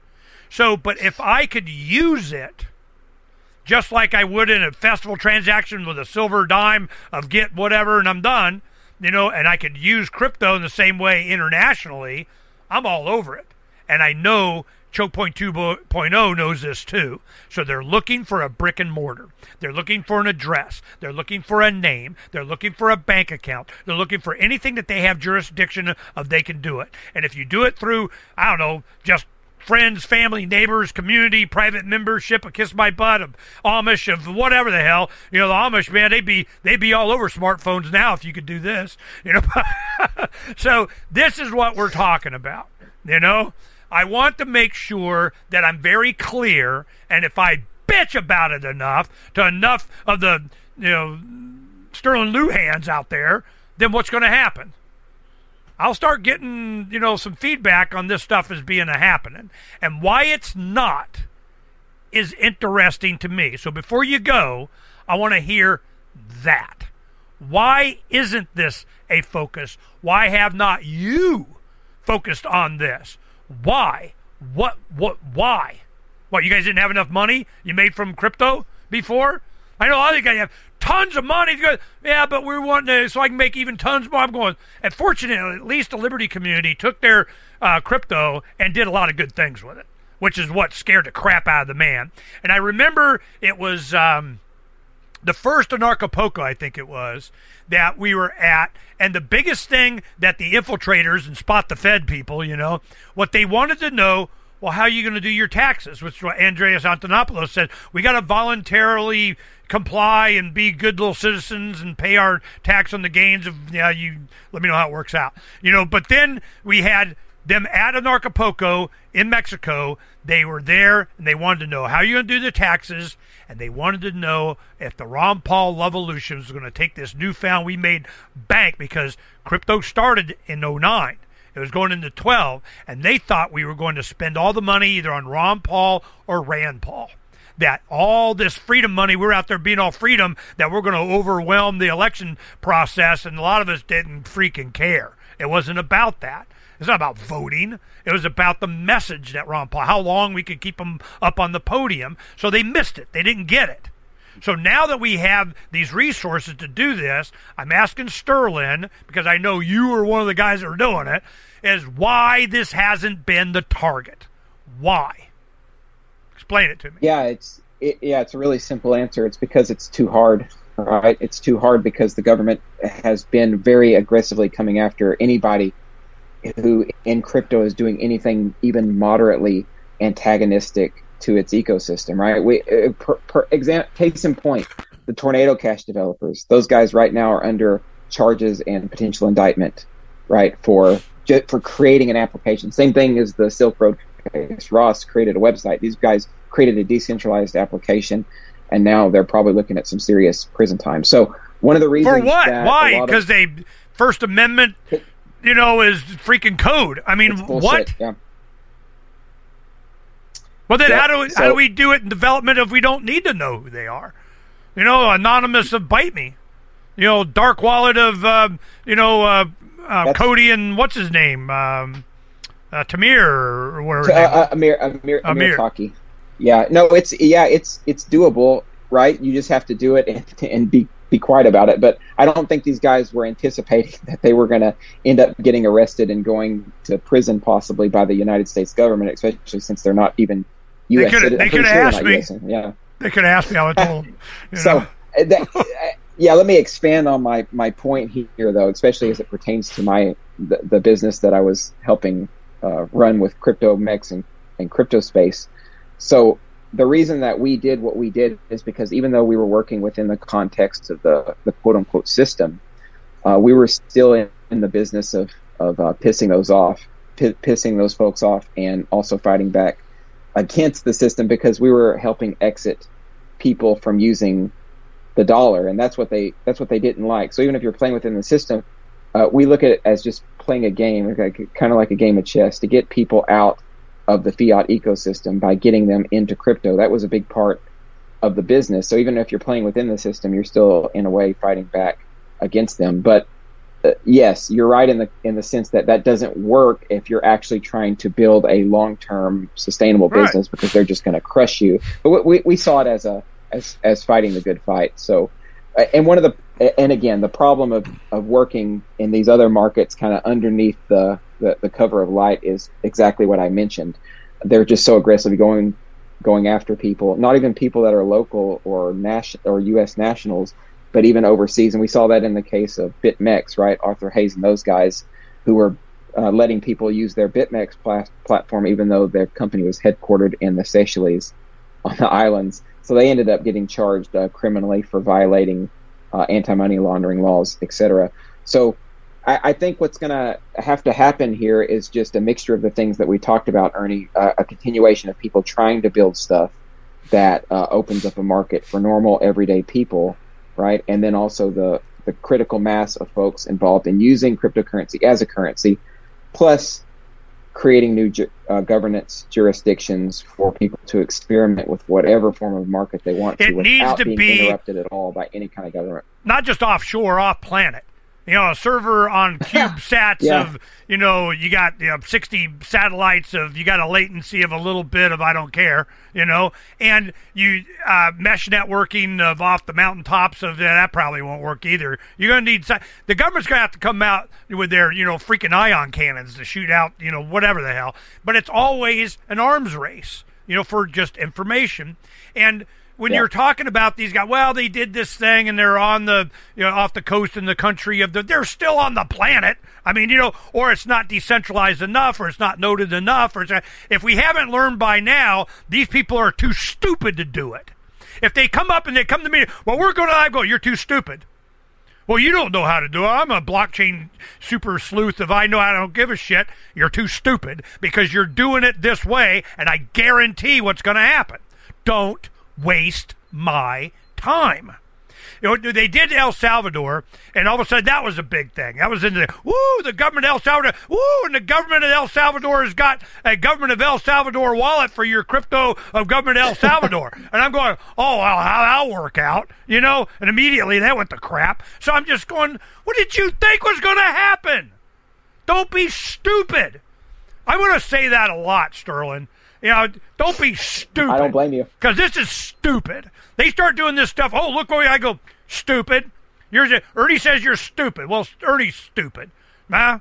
so, No, if I'm calling you Ernie, stupid and I'm stupid, then you're really stupid. right?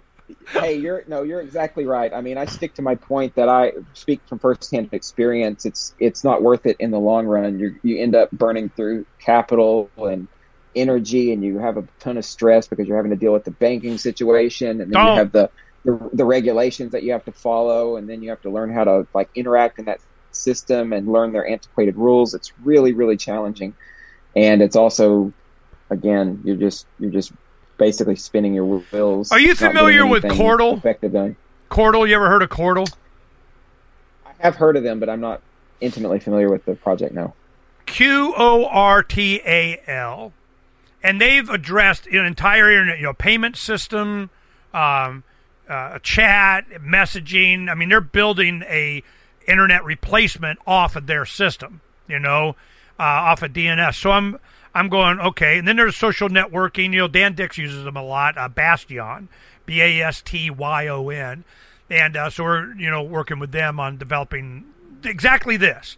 I'll go. Well, I'm not doing it if I can't embed IPFS to do and I got and it never goes away of content of this video no longer is available because I, I can't do that. Then why am I doing it? So they do it, and I go, okay, cool. So we can start doing that. Then we have Qortal. They're coming online. Got people all excited, but it hadn't got the grandma just button yet. But it's doing it with a market, and it's um, uh, what using various different current currencies, including QORT, and um, and uh, you know a bunch of others. Doesn't matter. They have their wallet and so on. But it's these totally decentralized. There is no brick and mortar place.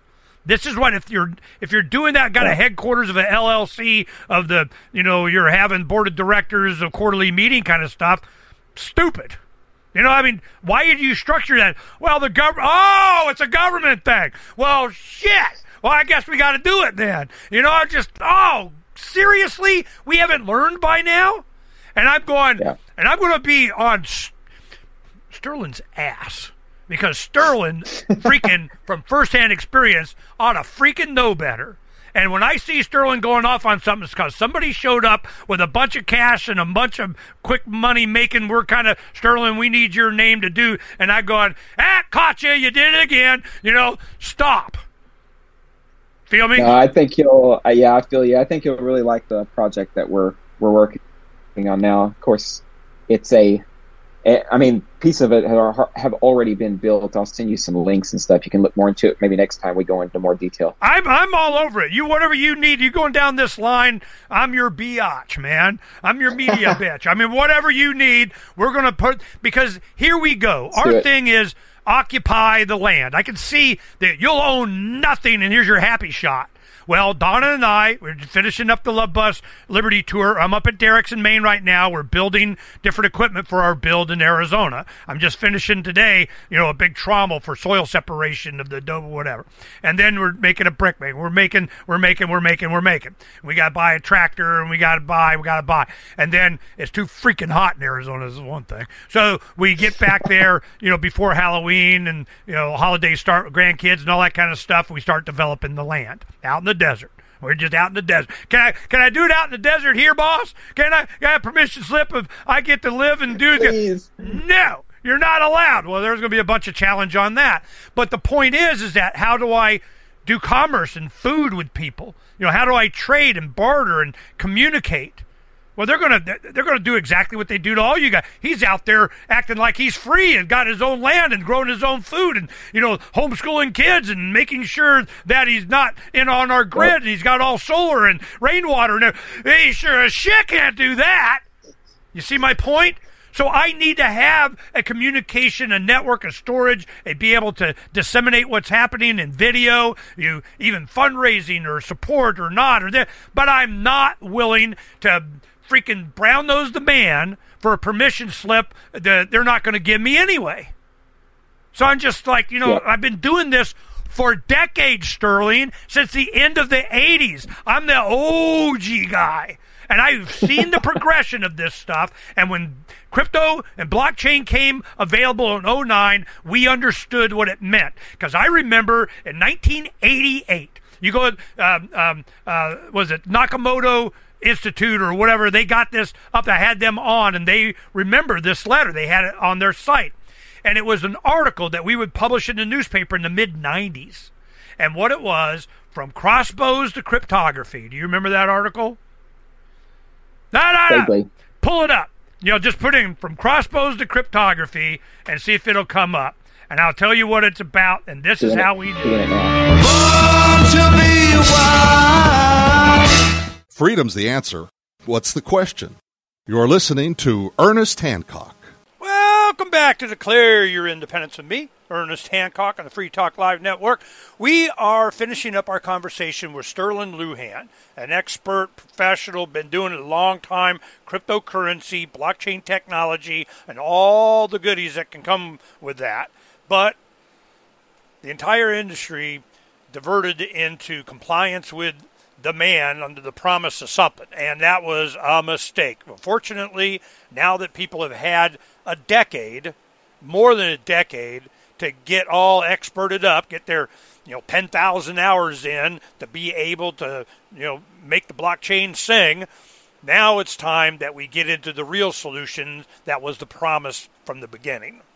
To not interface with governments, with fiat, fiat currencies, to use it as database surveillance tools of the man.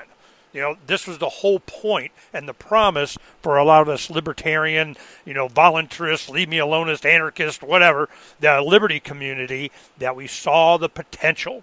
Well, now we're getting back to it. And that's what this conversation has been about. And now we can, you know, finish up the wrap up the conversation where Sterlin Lujan, uh, that has seen the light, you know, and he's always been a good guy. I really enjoy him and his wife, and I met with him several times around the country and the world as we go to these various different Bitcoin, blockchain, cryptocurrency events, and you can see from my perspective, from an old guard guy, you know, it's been around in the liberty community for a long time. Whenever empowerment, being from fax machines to email, you know, from printing press to you know Substack. I mean, you know, to Twitter, all of this stuff you can see in every single case. They want to take away the decentralized nature of it, that it's replicated, that it, the data is not censorable or editable or can go away or be deplatformed. These were the heady days of the 90s,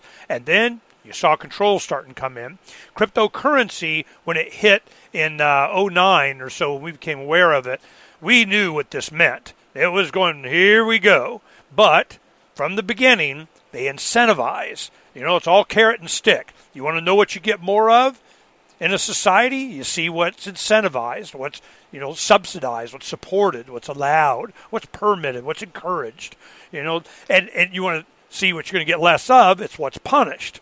So when you punish innovation and productivity with, oh my goodness, you made more money, you got a progressive income tax, and they come after you more, you know, it's just, oh, what do you think is going to happen? So when you have um, things that are dissuaded and discouraged, like productivity and creating jobs and making money and being productive, that's punished. What's supported and subsidized is inactivity, dependency, disability sitting on your butt. you know, this is, it's amazing.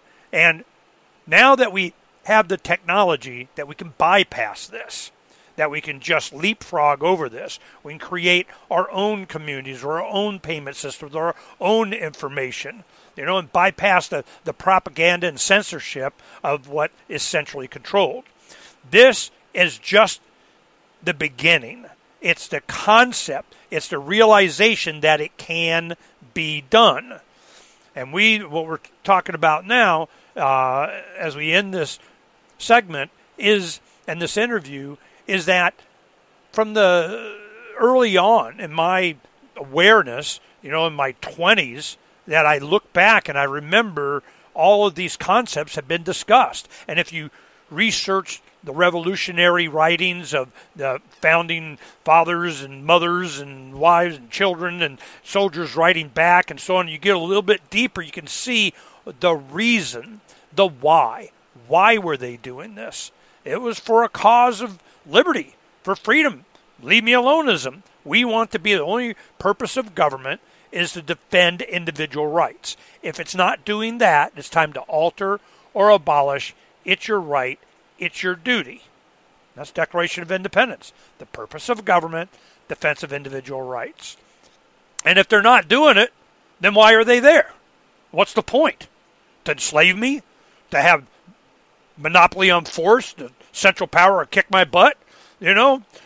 So this is um, uh, an interesting conversation I wanted to share with you. All the great conversations I had this week, and you go to declare your independence with ErnestHancock.com, or go to Freedom's Phoenix, Freedom with an S, Phoenix P H O E N I X dot com, and at the top right you'll see the icon, that banner that goes into the show.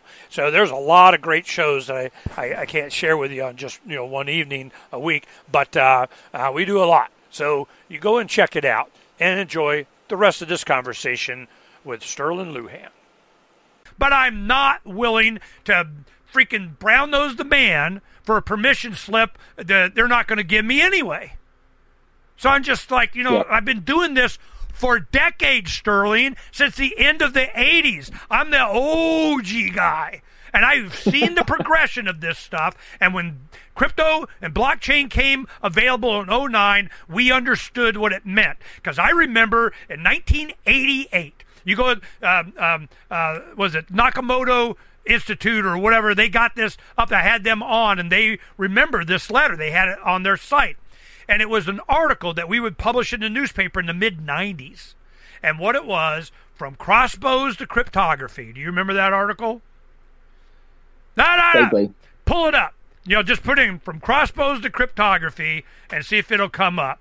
And I'll tell you what it's about. And this doing is it, how we do doing it now. Yep, I'm on the Nakamoto Institute. Chuck Hammill. Okay, from crossbows to cryptography, Nakamoto Institute. Yep, there it is. Okay, so I show you this here. Boom. Now, what this was about, this November 87, okay? The whole thing comes down to this. Of course, the king outlawed crossbows. Because the farmers, they just pull it out from under the straw in their ox cart, put a bolt through the knight's chest, and go back to farming. You know? Boom. They had the ability to defend it. It was like a Second Amendment thing. Well, cryptography, they saw the ability for people to be private in their communications and transactions. Of course, the king is going to make that illegal. For the same reasons they made crossbows Yep. illegal to the peasants, you know, and the serfs in the medieval times. So they go, you know, from crossbows to cryptography, techno thwarting the state. It's the same thing. So we're going, look, this concept of you have the ability to do exactly what we're talking about. They were talking about this in 87. So as young activists, libertarians, we understood what we were up against. If they can, they are. Nice. Okay? So this was the beginning for us when you started going into PGP encryption in the early 90s. You know, Zimmermann was going on about that. Then you had, um, uh, you know, like, Tim May, I'm sorry? Timothy May, those guys. Right. Eric, Eric Hughes, Cypherpunks. Yeah, uh, this is uh, really interesting. I think I had I had heard about this article, but I had never actually read it. No, it's worth the read. You know, it's like you know, it, it it's amazing. You know, it, it be, be, before there were cattle prods, governments tortured their prisoners with clubs and rubber hoses. Before there were lasers for eavesdropping, governments used binoculars and lip readers. I mean, it's just the same as technology thing. So it's a race. I feel like we're in a race. And we finally have caught up with crypto. We got ahead of them, and we're allowing them to catch up because we were trying to interface with them. That was a huge mistake. But after about 10 years, what happens? You get into uh, Malcolm Gladwell's you know thing about um, uh, You, you get into 10,000 hours, you become an expert on something. You know? Ah, yep. You know, so now we're in the, so like a decade later, all the blockchain guys got their 10,000 hours in so they can start doing it. They can start, we're in that point now. And I'm going, okay, where are these guys? They got their brains hijacked.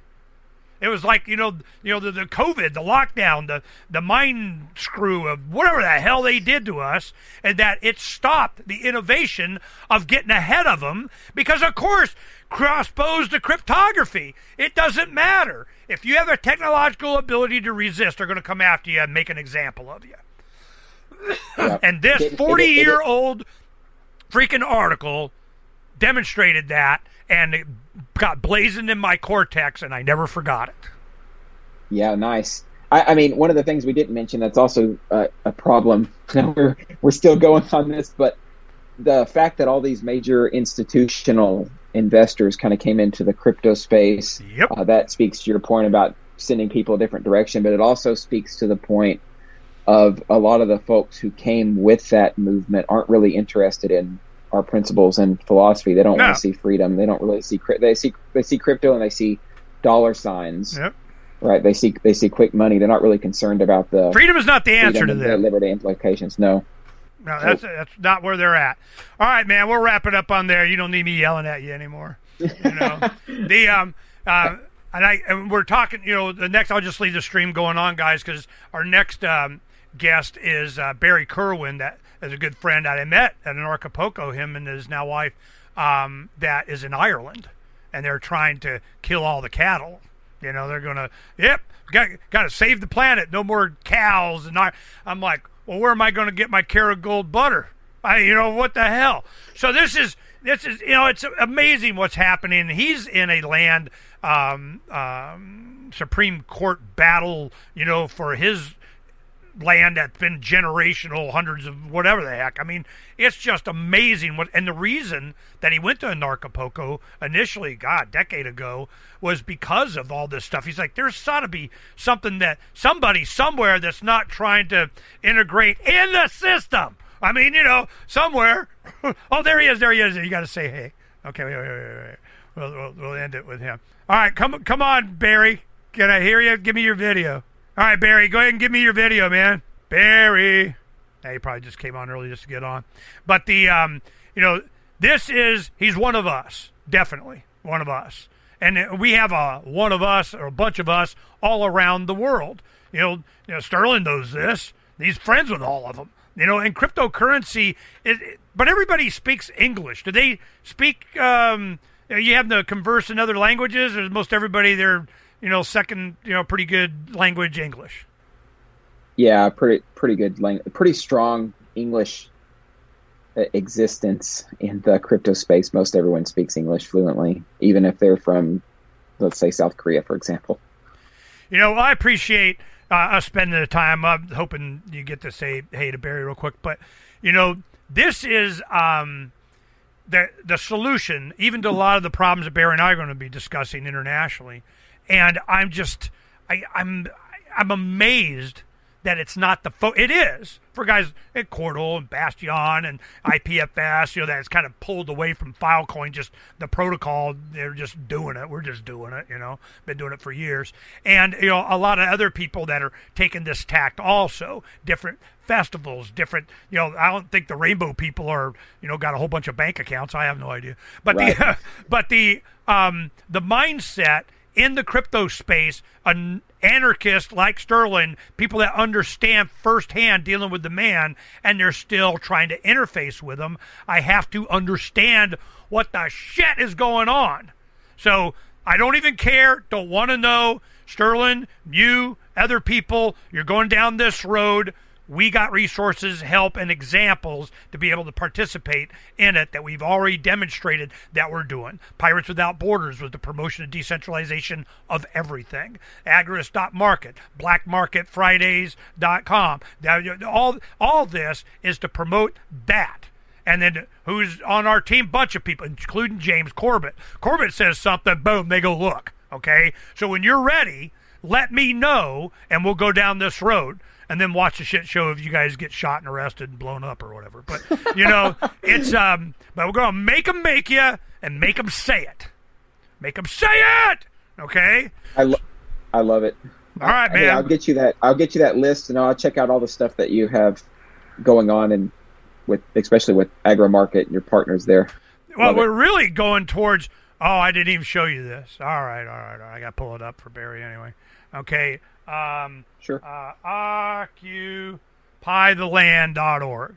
This is what Donna and I are building in Arizona. Oh wow, nice. So this Kinda is looks like Yeah, we built a prototype on the smaller domes in Washington last summer. We're here getting the, and I figured out what equipment I need to make it go a lot faster, you know. And I'll give a crap dome, not dome. That's not the point. The reason the dome is because the least amount of material to enclose the most space, and it was cheaper, you know. And I'm going, well, I can do this. They go, oh, it's so spaceshipy. My wife is always, you better have wood inside, you know, that kind of crap. But so I'm dealing with this. It may be a little bit different, but that's generally the floor plan of our home in North Phoenix because we really like the way that we had that work. On the right is the master uh, bath and and closet, and then with the bedroom, and then that far back one is my studio, and then the main room, and then the guest house, and then a garage, and then you got to have my VTOL get flying car, kiss my ass. You know that's just the way it is. But the uh, you know, so this is what we're doing now. I you know my thing is I don't really care. You know, uh, do domes, do a teepee I don't give a crap. All right, you do a TP. You know, put your bus in a thing. Doesn't matter to me. Don't care. That's not the point. It's occupy the land. It said they don't want you on the land. They do not want you being able to homeschool, grow your own food, having a community that you don't need them. They don't want you to have your. So this is where we're at. Okay. All right. There's Barry. Barry, say hey to uh, uh, Sterlin Lujan. I want him to, you know, touchy feely space on you and say yo, what's up. There you go. Now Hey, we're gonna get Barry. Hey, Shannon, how are you doing? yeah, doing quite well. We just got through with a nice long talk. Yeah, he got fun he got yelled at. You know. This- That's you all know. right. Papa, Papa Hancock. That's expected. You know, well, well, this is you know, yeah, just, yeah, no. Yeah, we'll get right to Barry. I just wanted you guys to say because Barry's a freedom fighter. You know, in Ireland, I met at Anarchapulco, and it's just been so universal and global. And when he got married during lockdown, you know, we couldn't go, and I was I'm so pissed. You know, this is the man, and a lot of people had dead relatives. A lot of tragedies happened at home, couldn't travel. It's kind of you know, and now they're wanting to do it again. Oh, seriously. Hey, hey, uh, Barry. Nice to meet you. I'm gonna have to jump, Ernie. Thank you so much. Nice, and uh, Barry, let's uh, get each other's contact info. Ernie can set us up. Yeah, no, I'm gonna, I'm gonna, Sure. you guys need to get hooked up. Okay. Peace, Thanks. man. Talk to you later, Sterlin. Thanks. Yeah, thanks. Cheers, brother. Bye. Another interesting and informative interview, was it not? Then I, I love sharing these with you guys, but um, I I just want everyone to understand we're at the we're definitely at the end of the beginning. You know, I don't know about the beginning of the end, but it's the end of the, the beginning. And what is coming? There is coming a an understanding, an enlightenment of a lot of people. The uh, living on the dole, sitting back, collecting a paycheck from the sweat of another's brow. These are all the kinds of things a lot of great writers have, you know, brought up over millennia of how societies go down. It, it's not the, the value of productivity, of work, of creating. And if you can create a device or uh, a robot or artificial intelligence to do everything for you, you know, cool. But uh, you got to be careful of what it takes away from being a human being. You know, the accomplishment, the the biofeedback.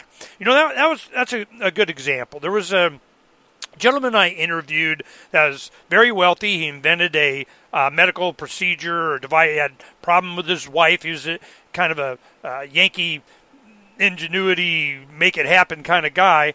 And uh, it was a difficult birth, and there was you know a device, and you know uh, uh, I can't even remember what it was, but it made it a lot. Oh, it was a speed in doing um, a blood analysis or something on them at what stage of pregnancy, and it took so long, and he saw it threatened his wife's um, life, and he was like, "Oh no, no, no, no, no! We can make this better. This needs to be a lot better, a lot faster." And he actually created it. Now, of course, he had to go through a bunch of the man crap, but um, he made a great deal of money. But he was very concerned in maximizing his own personal performance in his mind and body. So during this process, he had the resources to do it. What he did is he started shooting. And I'm like, where did this shooting thing come into this? Because he needed a way to measure his cognitive ability, his his accuracy, his connection between his mind and his motor skills. He there was some, you know, metric that he could have that would tell him if he was concentrating, if he was able to uh, master his body. And one of the ways was shooting because it had immediate feedback, biofeedback. You pull the trigger, you take. He was very regimented in how he shot. You know, we were at a shooting class. You know, that's where we met. At a friend had an expert come and teach us a lot about shooting and so on, and, and he was a participant in that. And it was very mechanical. He went down, he'd do the exact same thing every time, the way he was breathing, the way he squeezed the trigger, the way he used the scope, that everything. And he was very good, but what he got out of it was immediate biofeedback. Ding, ding, ding. I mean, or the uh, target would get the holes in the bullseye. So it was for him. It was how can I make use of some kind of uh, feedback that I can get to where I can understand I'm doing it right. You know, I, I'm, I'm mastering my. Do you master your domain? I mean, you know, that was kind of his mindset. And it was amazing in the conversation of how he worked on his physical performance, his strength, his speed, everything. It was all about fine tuning his body. I remember he did what he called uh, Spartan exercises. It's like you just do, you know, 5, 10, 15 minutes of burpees or something. It's, you know, real intense workout, get your heart rate way up, and you're done. You know, that was, you know, one of the, uh, his techniques to maintain his fitness. But it was interesting to talk to him of all the things he was capable of doing, all of the things that um, he could build and buy and enjoy in life. He wanted to focus on the maximization of his mind and his body. And he and he saw you know shooting was just you know one you know I'm trying to think of another one that would be even better or different or the same or you know, I'm sure there's things out there, you know, different gaming and stuff that you could do, but to actually have in the physical world that you can do and control your breathing and your motor skills and your concentration and your steadiness and ding, you know, you got the bullseye. So this is the kind of thing that you look into the future. What is the positive reinforcement, the biofeedback? What beller you get? What ding do you get? What in the bullseye do you get? Well, it's all over the place. The the there is no bullseye. There's just preference. Oh, uh, you know, violate someone else's self-esteem with a bad meme and lose 50 points. you know, it, it, you have a uh, what's rewarded. Oh, you made a bunch of extra money. Oh, IRS needs more of that. Then you know, it, it's it's this is the kind of thing that we kind of focus on, and you want to see what's the future going to be, what's rewarded, what positive feedback do you get on your actions and things that you do, and what's punished. If you take the time to sit down with your children and educate them, you're serious about the future. You're to, to the point that you're willing to have one of the spouses will take the time to teach a grandparent. You do apprenticeships, you work on this, and you get positive feedback. Better, well rounded, mature, confident, because they're competent in something, children. Well, is that rewarded or is that punished? And if it's punished, you know, what is rewarded by the state? Compliance, silence, sit in your chair, shut up. You know, you we got to give you special chemicals, you know, because you realize that, you know, school's boring and you got legs. And I'm walking over here. I'm going over here. I'm talking over here. Nope, not allowed. Got to conform to the norm of everybody else. So this is this is what we you'll hear a lot about on this show is that we're emphasizing what should be rewarded, well, at least tolerated. I mean, you know, innovation, uh, productivity, inspiration, you know, actually getting stuff done and making life better for everyone. Well, hope you enjoyed uh, the show this week. I, I really appreciate you guys listening, certainly through my rant to the end. Peace.